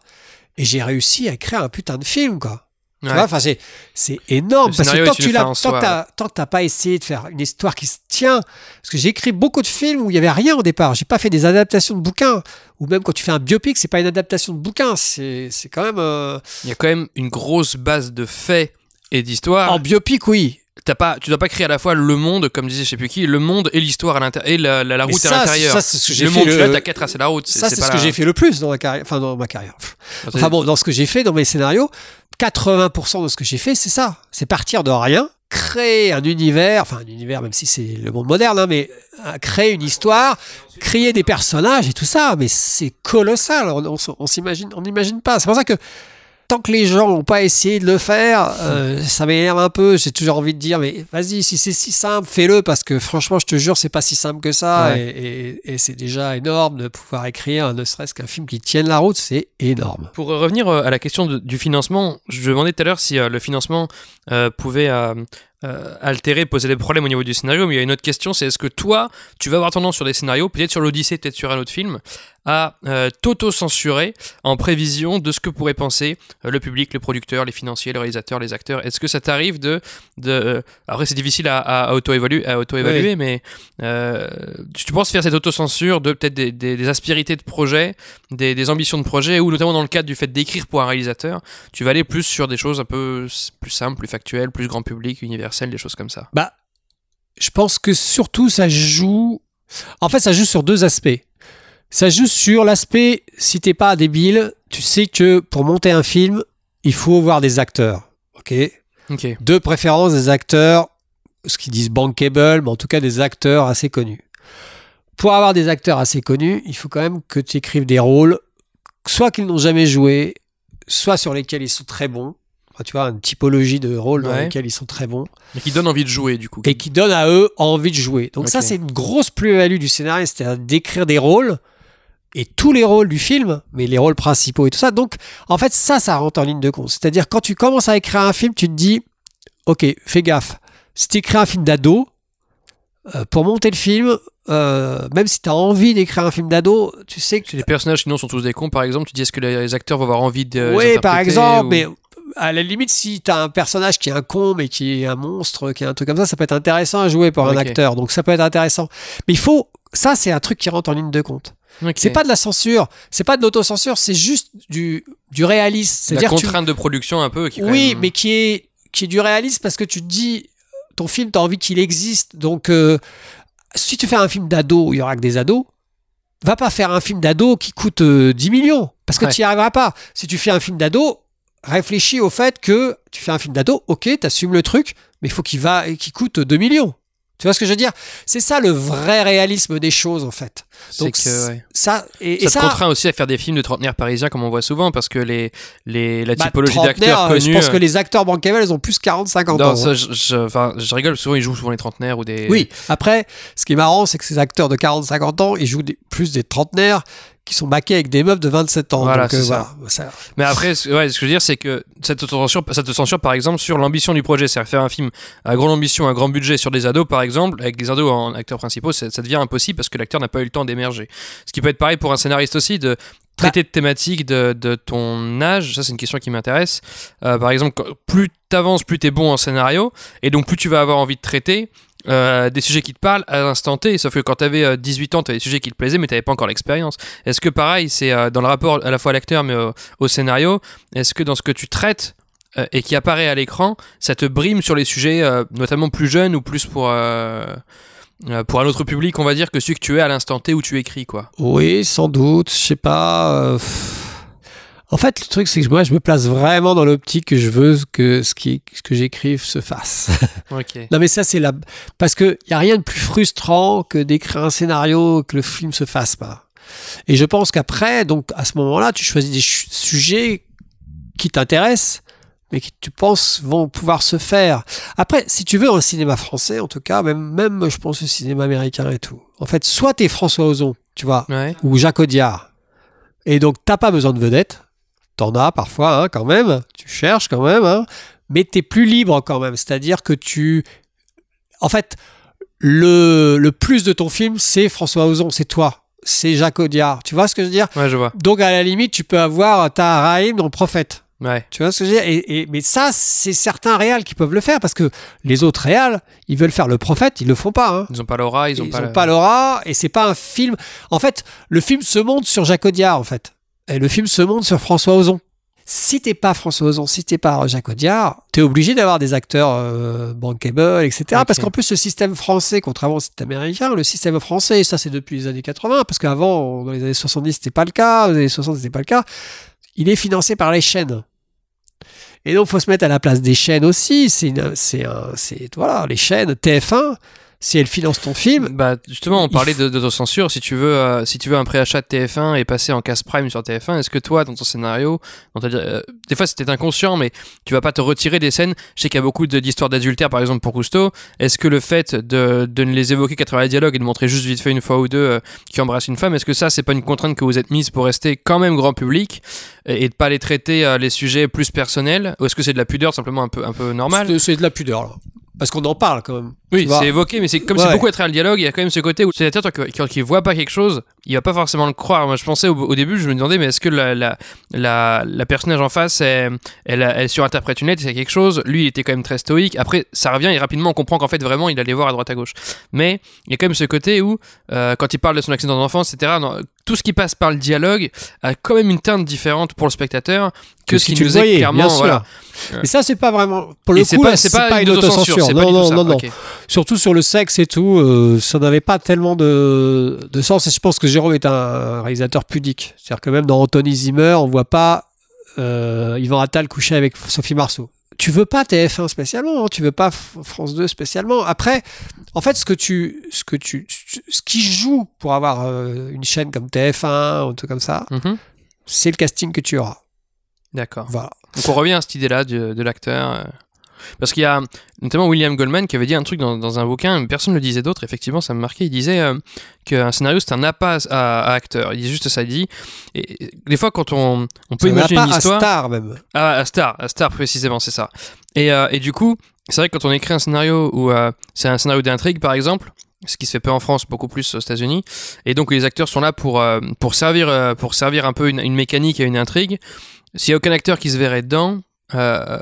c'est pas un truc que tu irais écrire de base, tu irais couper cette idée-là, tu irais pas travailler dessus en te disant non, mais c'est pas fun pour un acteur. Mais si tu peux avoir les deux, tu peux avoir un scénario d'intrigue qui plaît à un acteur. La proie que j'ai écrite, c'était un scénario d'intrigue, sauf que ça a plu à Dupontel. Ouais. Si tu veux, ce à quoi ça t'oblige, je trouve que c'est une bonne chose, ça t'oblige à écrire un personnage intéressant. Enfin, en tout cas, qui peut intéresser un acteur. Donc, ça t'oblige à réfléchir au personnage plus qu'à l'intrigue. Et en fait, les meilleurs films, c'est des personnages. Ouais. Tu vois ce que je veux dire ? Okay. C'est... je sais pas, je peux en citer plein, mais Il était une fois en Amérique, Vertigo, c'est des personnages de fous. Il y a quand même de l'intrigue, mais à la limite... l'intrigue est presque, mais les personnages sont dingues, ou tu vois, je sais pas, je regarde les DVD, mais un acteur peut aussi vouloir simplement jouer un grand rôle, un truc un peu impérial, mais sans que ce soit très profond, Alors, j'imagine qu'un acteur qui est fort, forcément il sait voir derrière un scénario, mais ça peut aussi arriver qu'il veuille quelque chose qu'il mette en valeur, quelque chose qui en fasse un... Quand on dit tu vas jouer Cousteau, quel que soit le rôle, ça veut pas dire que tu vas être peu regardant sur ce qui va être à jouer, mais c'est Cousteau, je veux dire, quand tu vas jouer De Gaulle, là bientôt il va faire ça, c'est pareil. Donc, est-ce qu'écrire un personnage intéressant quand on cherche des stars, c'est la même chose que écrire un personnage, on va dire, valorisant, tu vois. Je sais qu'à côté il y a des personnages très noirs et qui mettent aussi en valeur. Il y a, je crois que c'est Sam Rockwell qui avait eu un Oscar comme ça pour un rôle un rôle de redneck très controversé dans Three Billboards, où il y avait un peu ce côté-là, mais je suis pas sûr que tous les acteurs prendraient des risques comme celui-là. Et toi, t'as pas le sentiment d'écrire que ça te force à écrire des personnages très solaires, non, très solaires, non, on peut pas dire, parce qu'entre Kerviel, Cousteau est pas du tout solaire, la proie est pas vraiment solaire. Il n'y a pas d'autocensure derrière sur les petites aspérités des personnages. Moi je le vois positivement, c'est-à-dire que je me dis, il faut que j'écrive le rôle le plus intéressant pour qu'un acteur dise oui.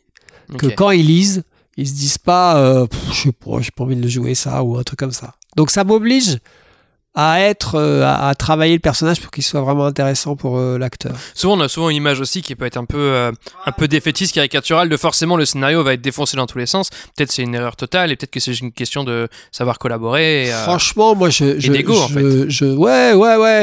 dis pas que quand je regarde un film que j'ai écrit, je suis toujours satisfait de ce qui a été fait. C'est pas vrai.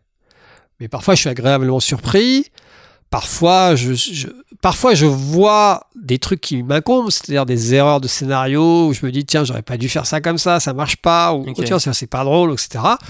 Ou parfois, je vois un truc que le réal a fait et qui a pas compris ce que j'avais écrit. Ou parfois, je vois un truc qu'un acteur a fait et qui a pas mis la bonne intention.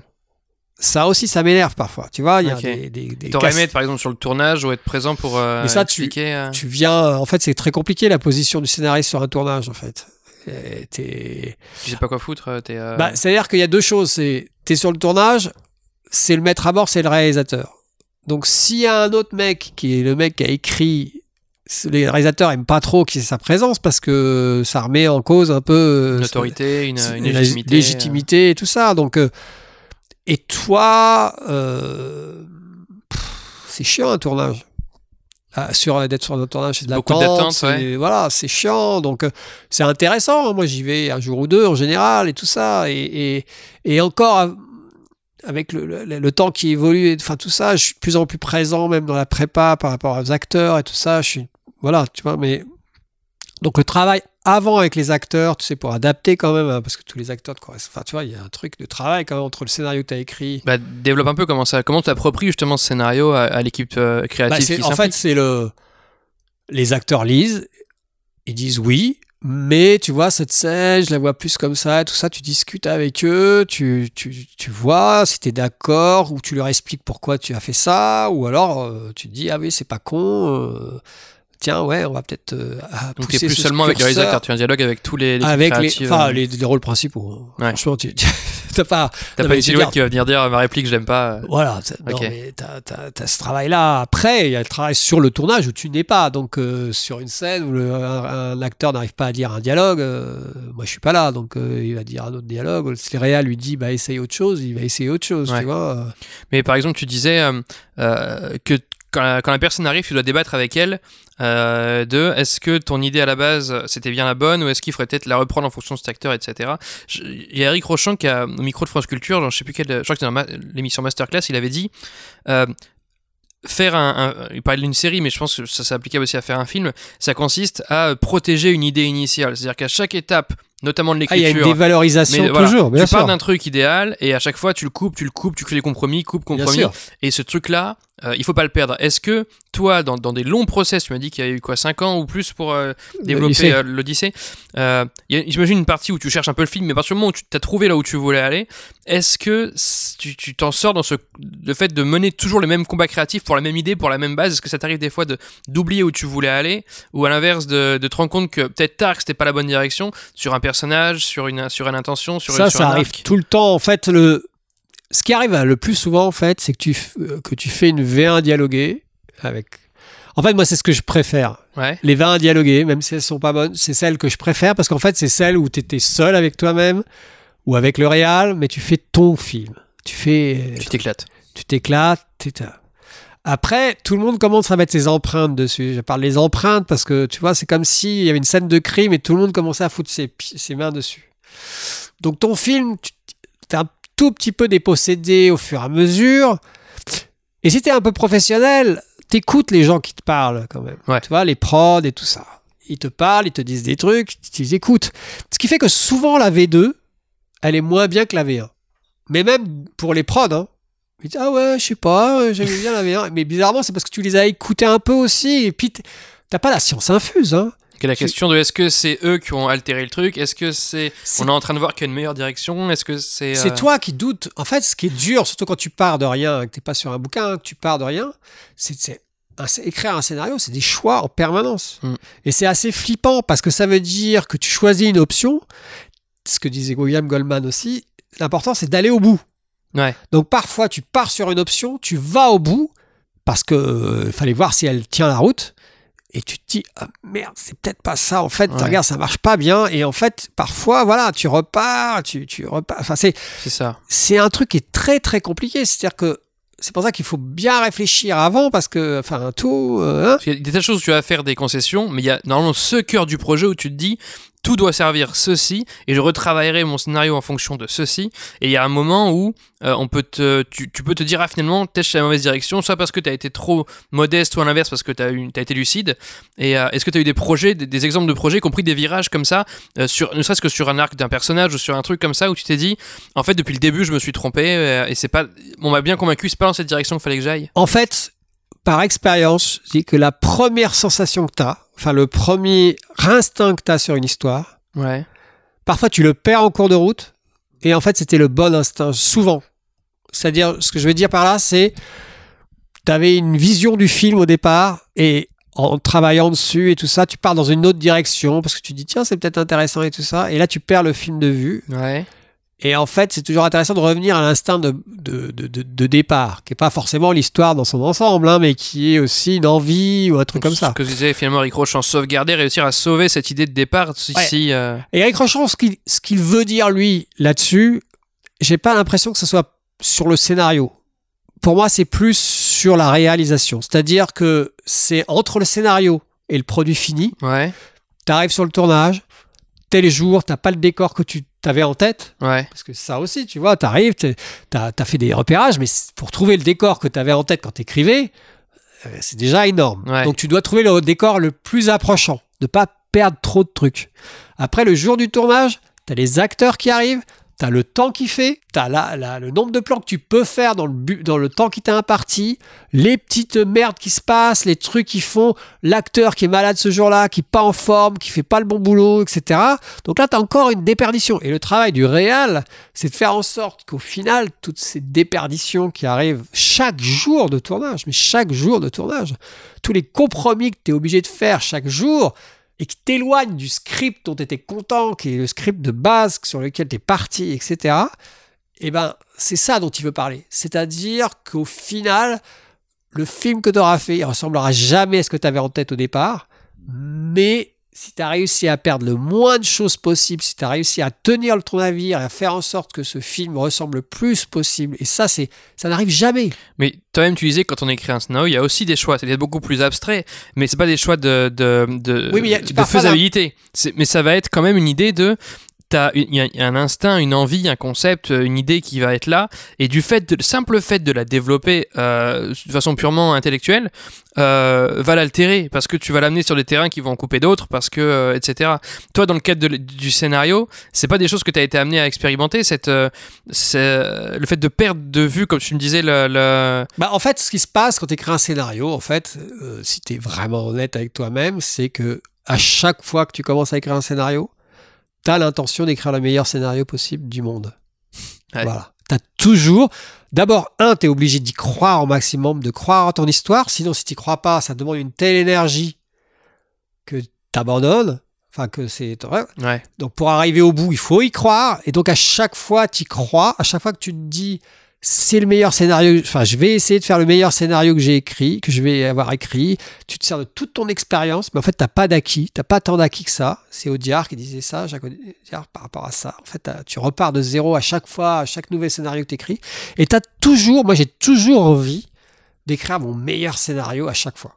Ouais. Ça n'arrive jamais. En fait, parfois, tu es content du scénario que t'écris, mais...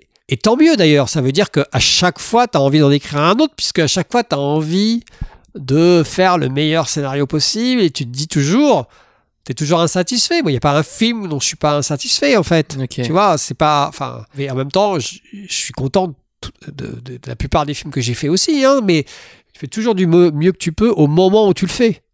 En fait, c'est ça qui est assez flippant et en même temps assez réjouissant, c'est que j'écrirais sur un même sujet il y a 2 ans ou dans 3 ans, j'écrirais pas le même film. Pas le même traitement, pas la même façon de gérer. J'écrirais pas le même film du tout. Si je pars de zéro, bien sûr. J'écrirais pas le même film du tout.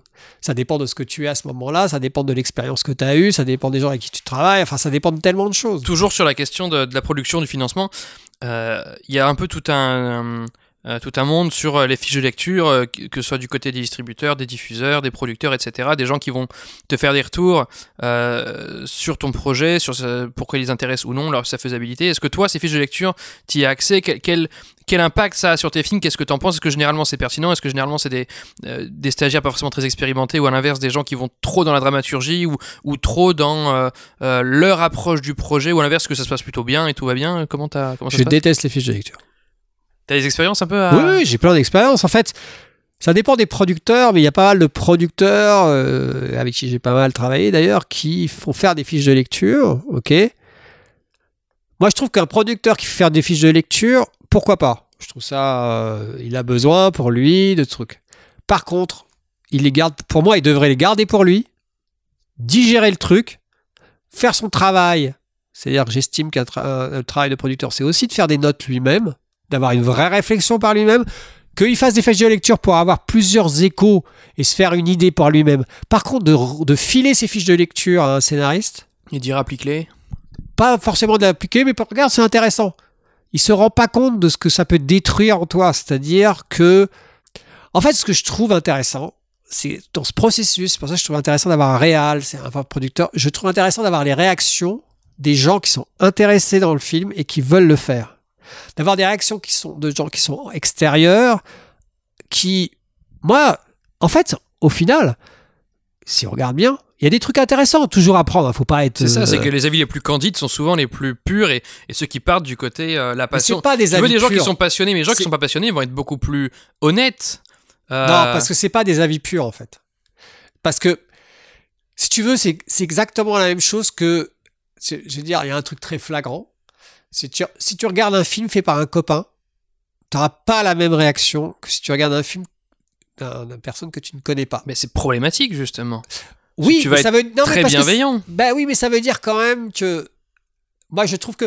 C'est juste que je suis d'accord sur le fond, mais en fait, le vrai avis objectif, c'est celui-là, effectivement. Sauf que ce n'est pas un avis objectif dans ce cas des fiches de lecture, je trouve, en général, parce que la personne qui fait la fiche de lecture, elle est payée pour faire cette fiche. Elle est payée pour avoir un avis. C'est généralement des scénaristes, enfin, des gens qui veulent devenir scénaristes. Donc, qui collent ce qu'ils auraient envie de faire avec le sujet. C'est pas forcément, tu vois, ils vont pas forcément dans le sens. Moi, j'ai eu une expérience, par exemple. C'est pour ça que je te parle de ça. C'est parce que, à l'époque, je suis assez ami avec Eric Gellman, qui est un producteur qui a fait beaucoup de films, dont Pour elle. Mm-hmm. À l'époque de Pour elle, il me fait lire une version du scénario de Pour elle.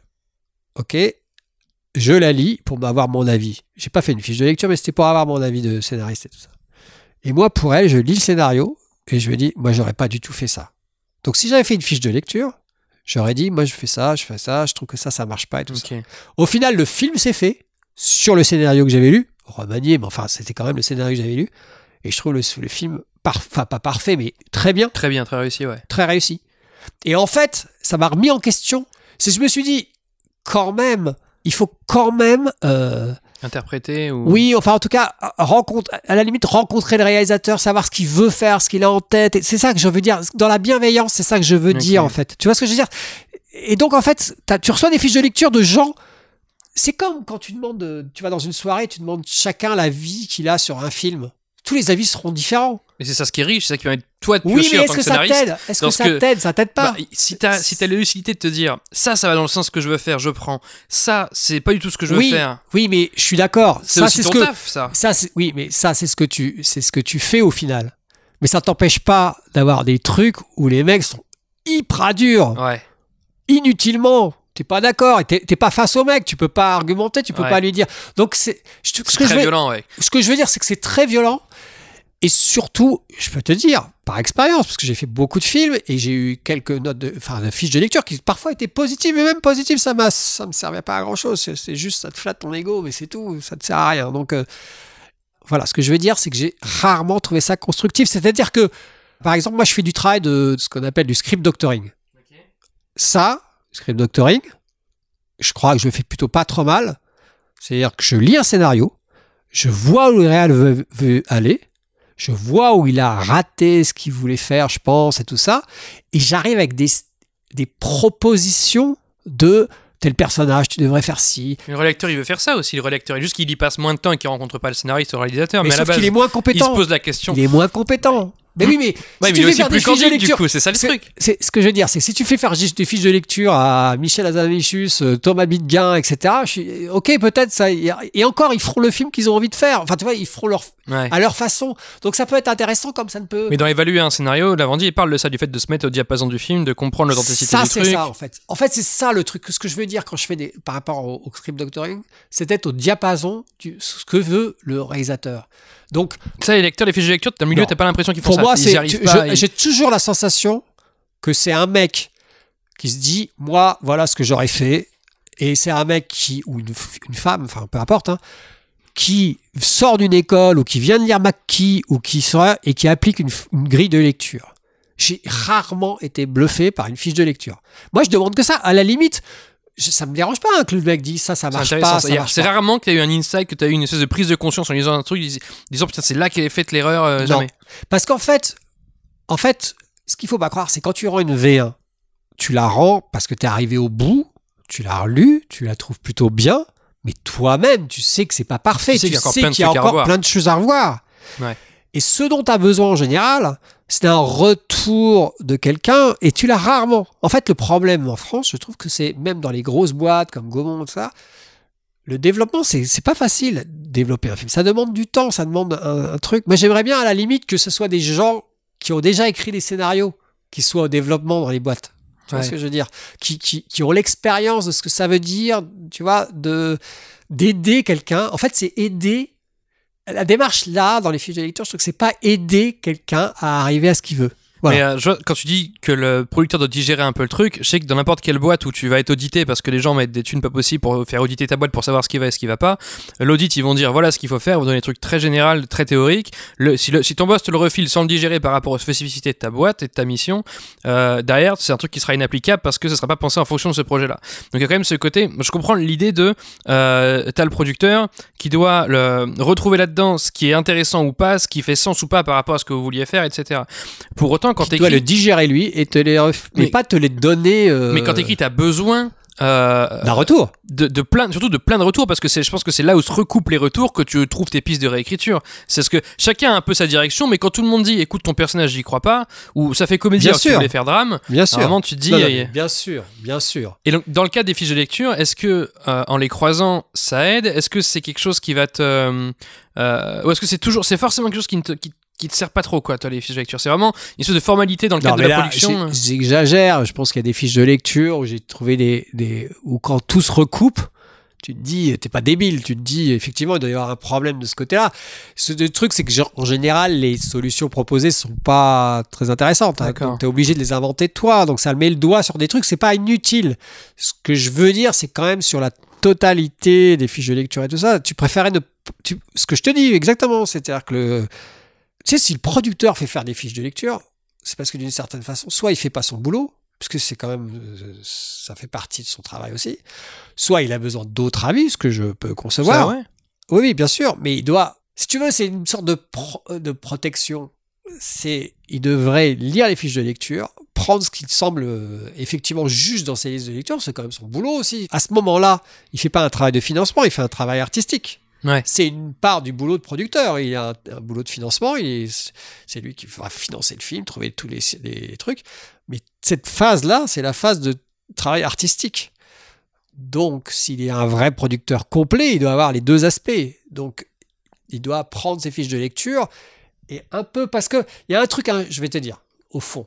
Ouais. Je ne dis pas que les fiches de lecture, c'est pas important, c'est pas intéressant. Je trouve qu'il y a un truc pervers chez le producteur à te filer des fiches de lecture de merde alors qu'il sait très bien que ça va te faire mal. Juste pour voir si ça peut te faire retravailler ton scénario. C'est même pas ça. Je pense que c'est un truc plus pervers que ça. C'est juste du sadisme.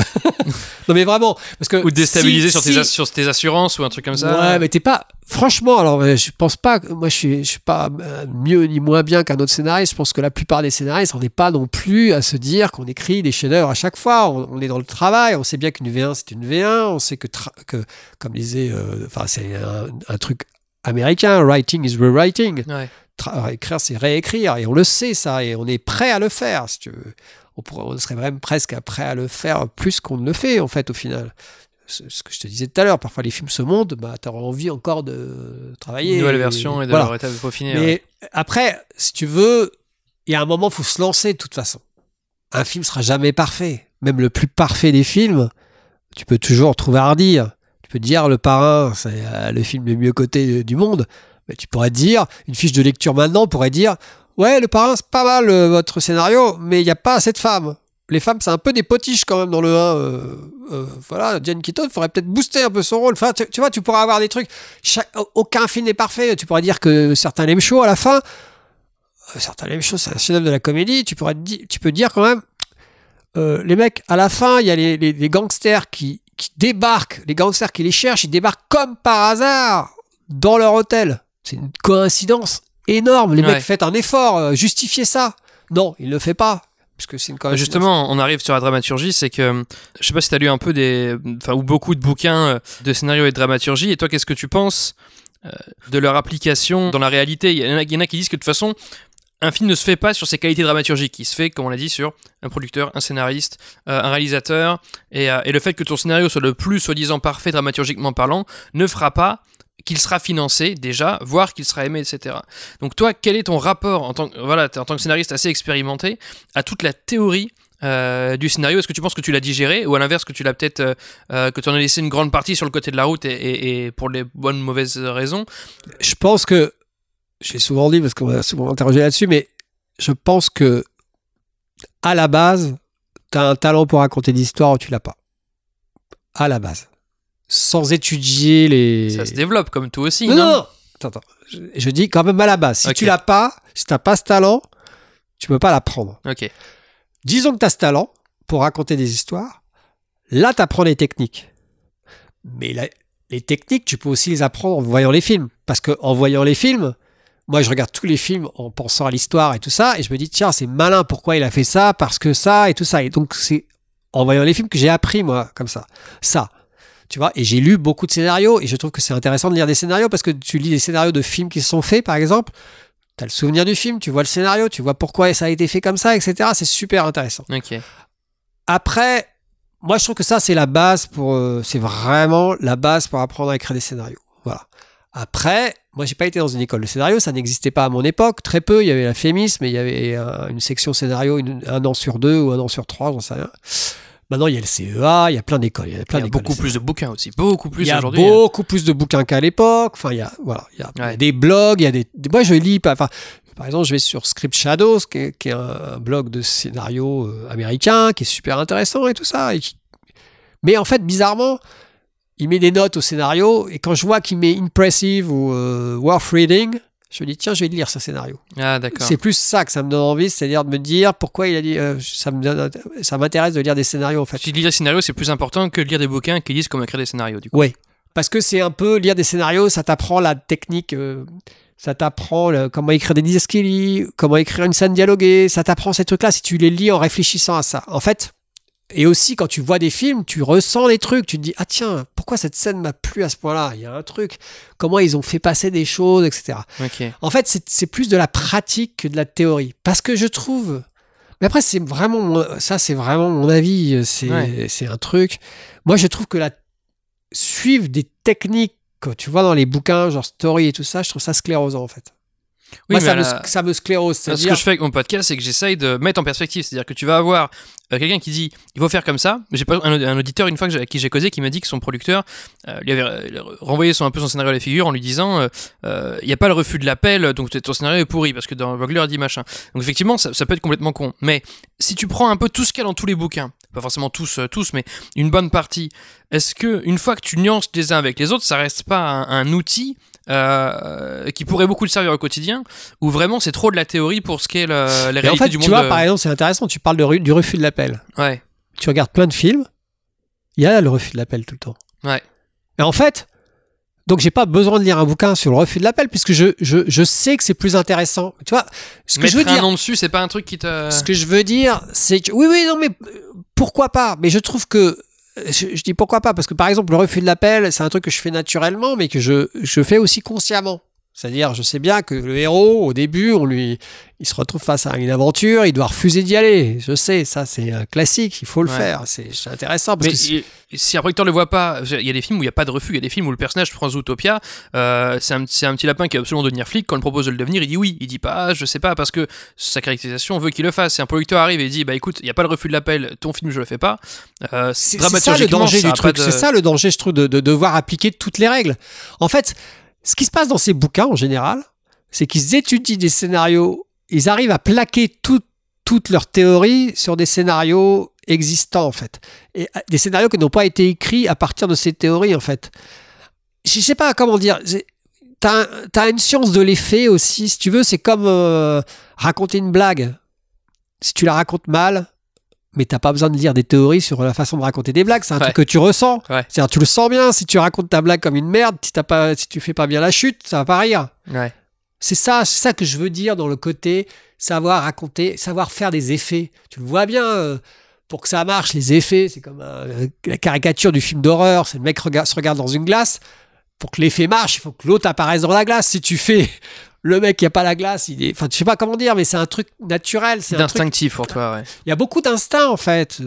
Si t'as ce don, c'est de raconter les histoires. Il y a des gens qui sont incapables de raconter des histoires drôles. Hein. Il y a aussi beaucoup d'erreurs dans les scénarios où si les gens avaient lu un peu de théorie, des films sans conflit, des films avec une structure complètement éclatée, des choses comme ça. Je suis d'accord. En fait, il y a des règles de base, mais ces règles-là, c'est quand même des règles de base. S'il y a pas de conflit dans une scène, réfléchis parce que ça, c'est avant que tu fasses un scénario qui te le dise. Je veux dire, tu sais pas forcément. Hein.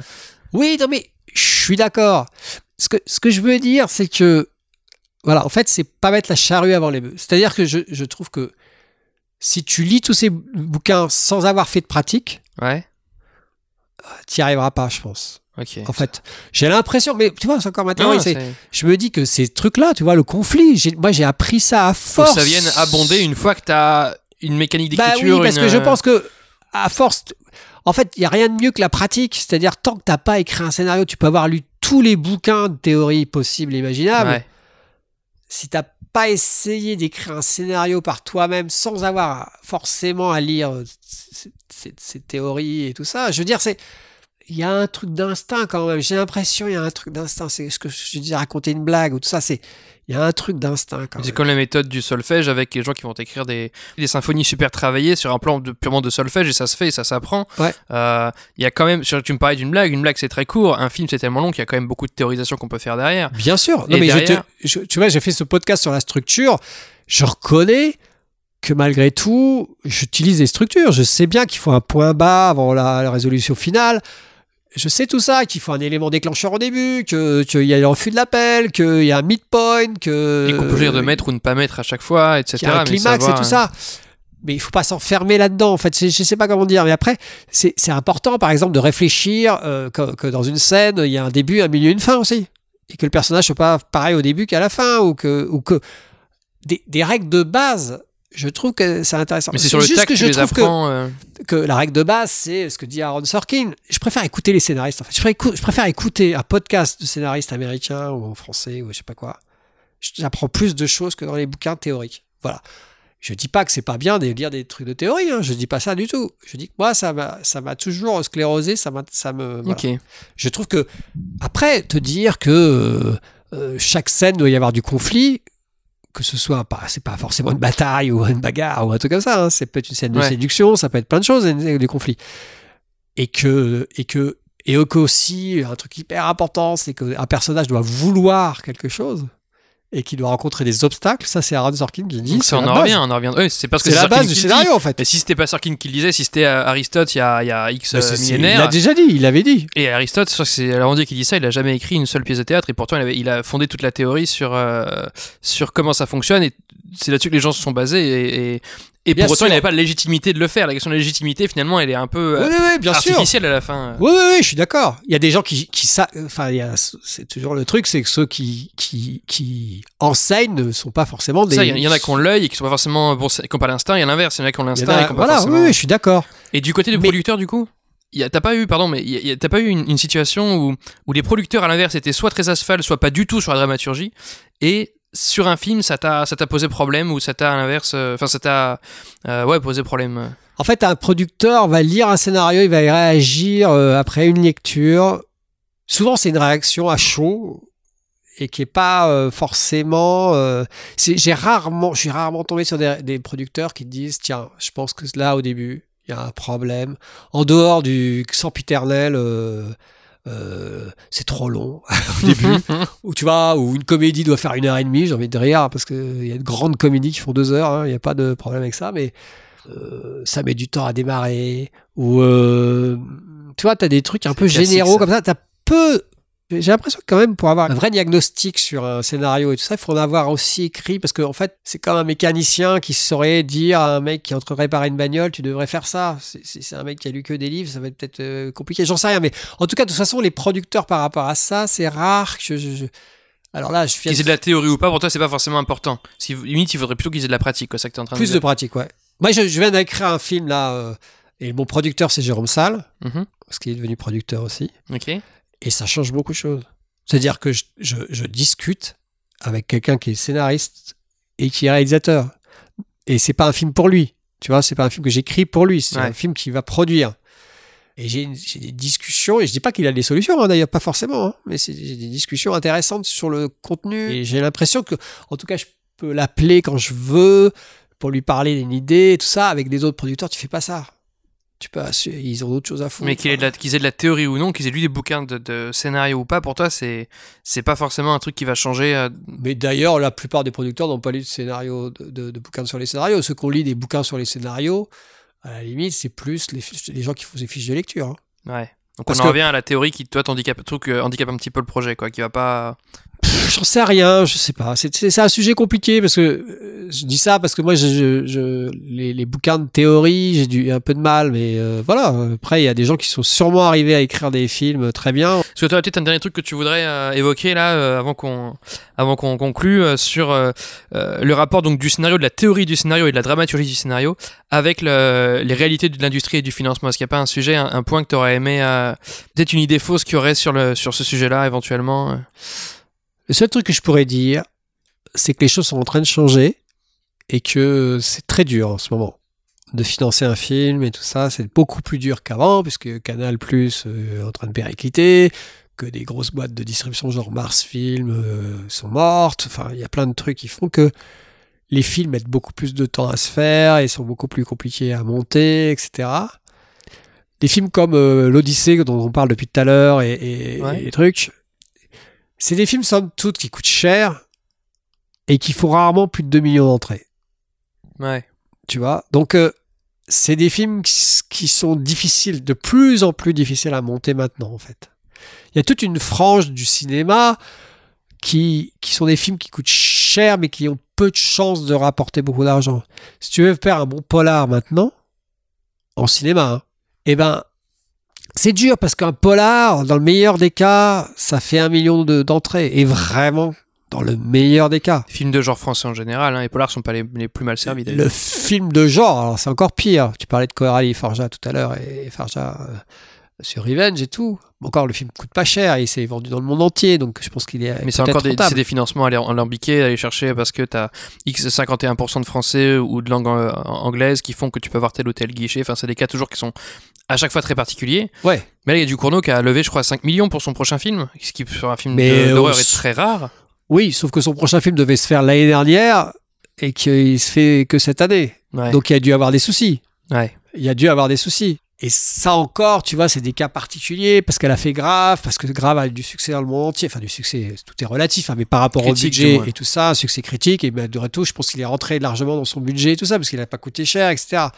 Donc, elle est devenue un peu bankable d'une certaine façon et que c'est pas un film très cher et qu'elle peut avoir des acteurs pas très...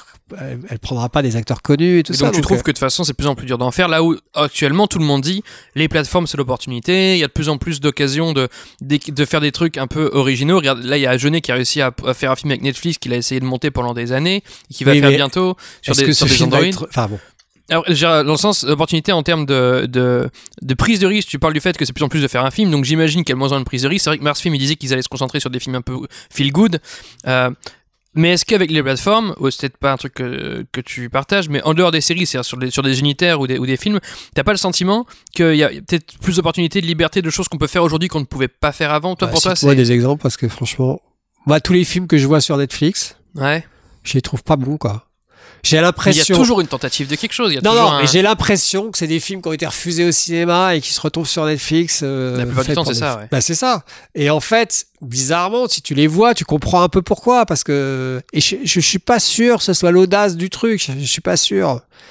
Je pense que t'as un bon scénario, un très bon scénario, il se fera, quoi. Sauf quand t'as vraiment un gros truc, genre un Uncut James ou un Irishman, mais sinon, t'as beaucoup de films de... Non, mais Irishman, c'est un cas particulier et que, effectivement, ça coûtait tellement cher, etc.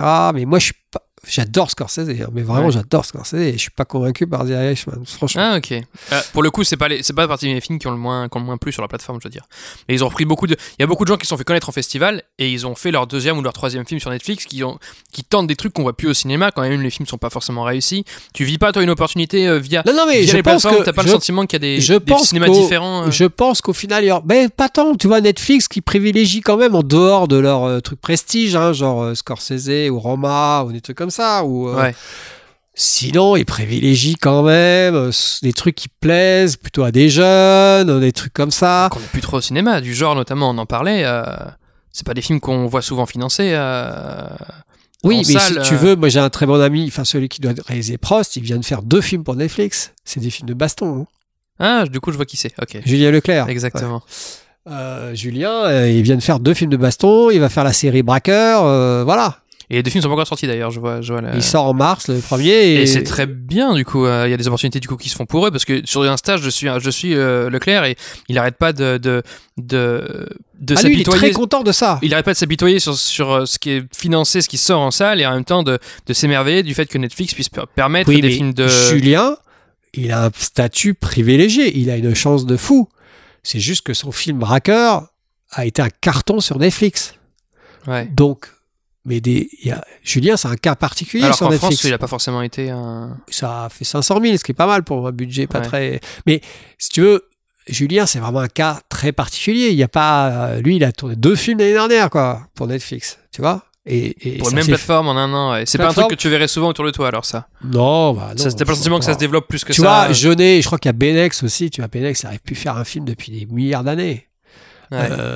Jeunet, il a du mal il a plein de projets sur Paris et il a du mal à les faire, et c'est pas juste parce que c'est des films originaux et tout, c'est pas ça, c'est parce que ces films, ces derniers films avaient marché, il continuerait de faire des films, mais ça reste plus dur qu'avant pour toi, ça reste originaux. Encore plus dur que... c'est à dire qu'il fait des films chers et s'il marche pas, tu parlais d'Anavissus, tout ça, c'est compliqué quand tu fais un film à 25 millions d'euros comme Le Prince oublié. Et il fait que dalle comme entrée.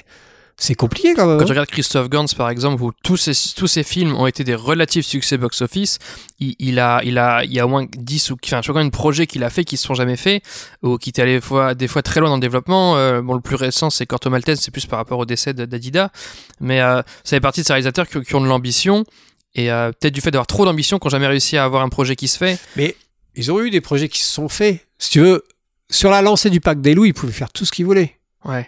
Après, faut voir que ces films ont comment marché, que La Belle et la Bête, qui est un projet très ambitieux, a coûté très cher. Donc c'est des films pas rentables au final, si tu veux. Et je trouve que c'est un peu caricatural et un peu stéréotypé de dire que c'est parce que c'est des sujets, tu vois, graves, c'est un sujet super zarbi. Ouais. Je sais pas comment dire, c'est après pour toi c'est pas salle versus Netflix, du coup c'est pas ça, tu verrais pas le scénario lisse va aller en salle de plus en plus et les scénarios un peu plus osant qui non osent. Parce que je trouve qu'il y a de plus en plus de scénarios alors après quand c'est des budgets pas trop importants tu peux faire des trucs très osés au cinéma. Et puis encore une fois je cherche un film Netflix qui m'a stupéfait. Ouais, il y en a pas, enfin j'ai pas tout, je te parle pas des séries hein. Un réalisateur que j'adore, je sais plus comment il s'appelle, celui qui a fait Memories of Murder et Parasite. Ouais. Son seul film pour Netflix, c'est quand même le moins bon film qu'il ait fait. Je suis partie des rares qui n'ont pas beaucoup aimé ce film non plus, mais il a. T'es pas un des rares. Il a quand même fait l'unanimité quand il était à Kent ou en Ligue, c'était magnifique, c'était génial. Lequel, Okja, ouais. Bon, c'est le plus. On va dire que c'est le plus. Enfin, j'ai l'impression que c'est un peu le plus démago, mais ça, on est. Oui, c'est un peu. Ça n'a rien à voir avec Memories of Murder qui pour moi est un des chefs-d'œuvre du cinéma. Ouais. Donc, si tu veux, Parasite, il l'a pas fait pour Netflix, hein, que je sache. En fait, je vais te dire, le fond du truc, c'est que je suis peut-être vieux. Hein. Non, mais ça joue parce que je pense que moi, le cinéma, c'est la salle. On en revient à salle versus Netflix et tout ça. Mais non, mais dans le fond, et pourtant, je regarde Netflix, pourtant, je regarde des films. J'ai plus de facilité à regarder des films en DVD sur ma télé que regarder Netflix. C'est un truc viscéral chez moi, ce qui est pour moi le cinéma c'est de la salle et j'ai pas envie que la salle meure. Je suis peut-être un vieux con et que c'est comme ces vieux, enfin ces réals comme Tarantino qui préfère la pellicule au numérique et que Spielberg dit qu'il veut pas de ça ou de ça.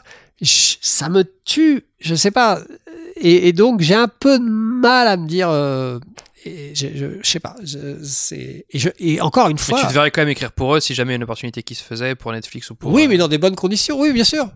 Je vais pas citer un des projets, mais qui serait pour Netflix, bien sûr. Mais je suis pas du tout anti-Netflix du tout, pas du tout, du tout.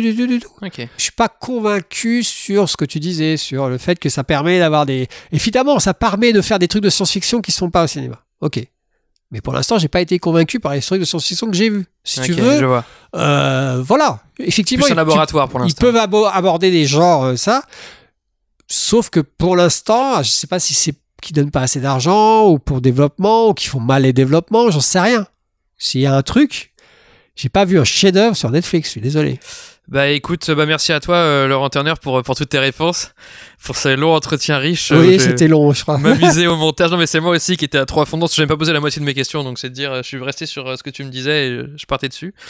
Bah écoute, hâte d'avoir des nouvelles de ces futurs projets et puis j'espère que ça va éclairer quelques auditeurs sur voilà les réalités finalement du scénario face à toute la théorie qu'on peut parfois avoir dans les bouquins ou ailleurs. Oui, bah oui, après c'est mon point de vue, hein, c'est pas, c'était John Wayne qui disait des avis, il y en a, enfin voilà, c'est comme les trous du cul, chacun en a un, donc c'était ça. C'était John Wayne dans toute sa splendeur. OK, bah je crois que ça a été repris par on va terminer sur cette magnifique citation je crois du coup. Merci donc, beaucoup. Voilà, écoute.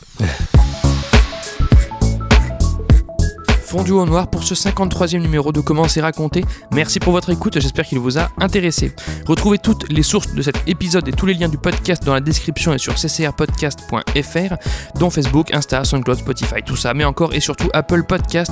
Pour ce dernier, je vous invite à laisser 5 étoiles et un commentaire, c'est très important pour le référencement du podcast. Podcast dont l'habillage musical était signé Rémi Le Sueur, je le rappelle, et le Tripinta Conta remercie.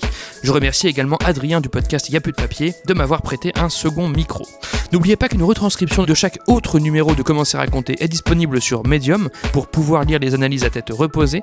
Ah oui, pas celui-ci, hein, vu qu'il ne s'agit pas d'une analyse. Je m'appelle Baptiste Rambaud, disponible sur Twitter pour répondre à vos questions, à vos réactions et vous donne donc rendez-vous dans 2 semaines pour la 54e séance. Ciao.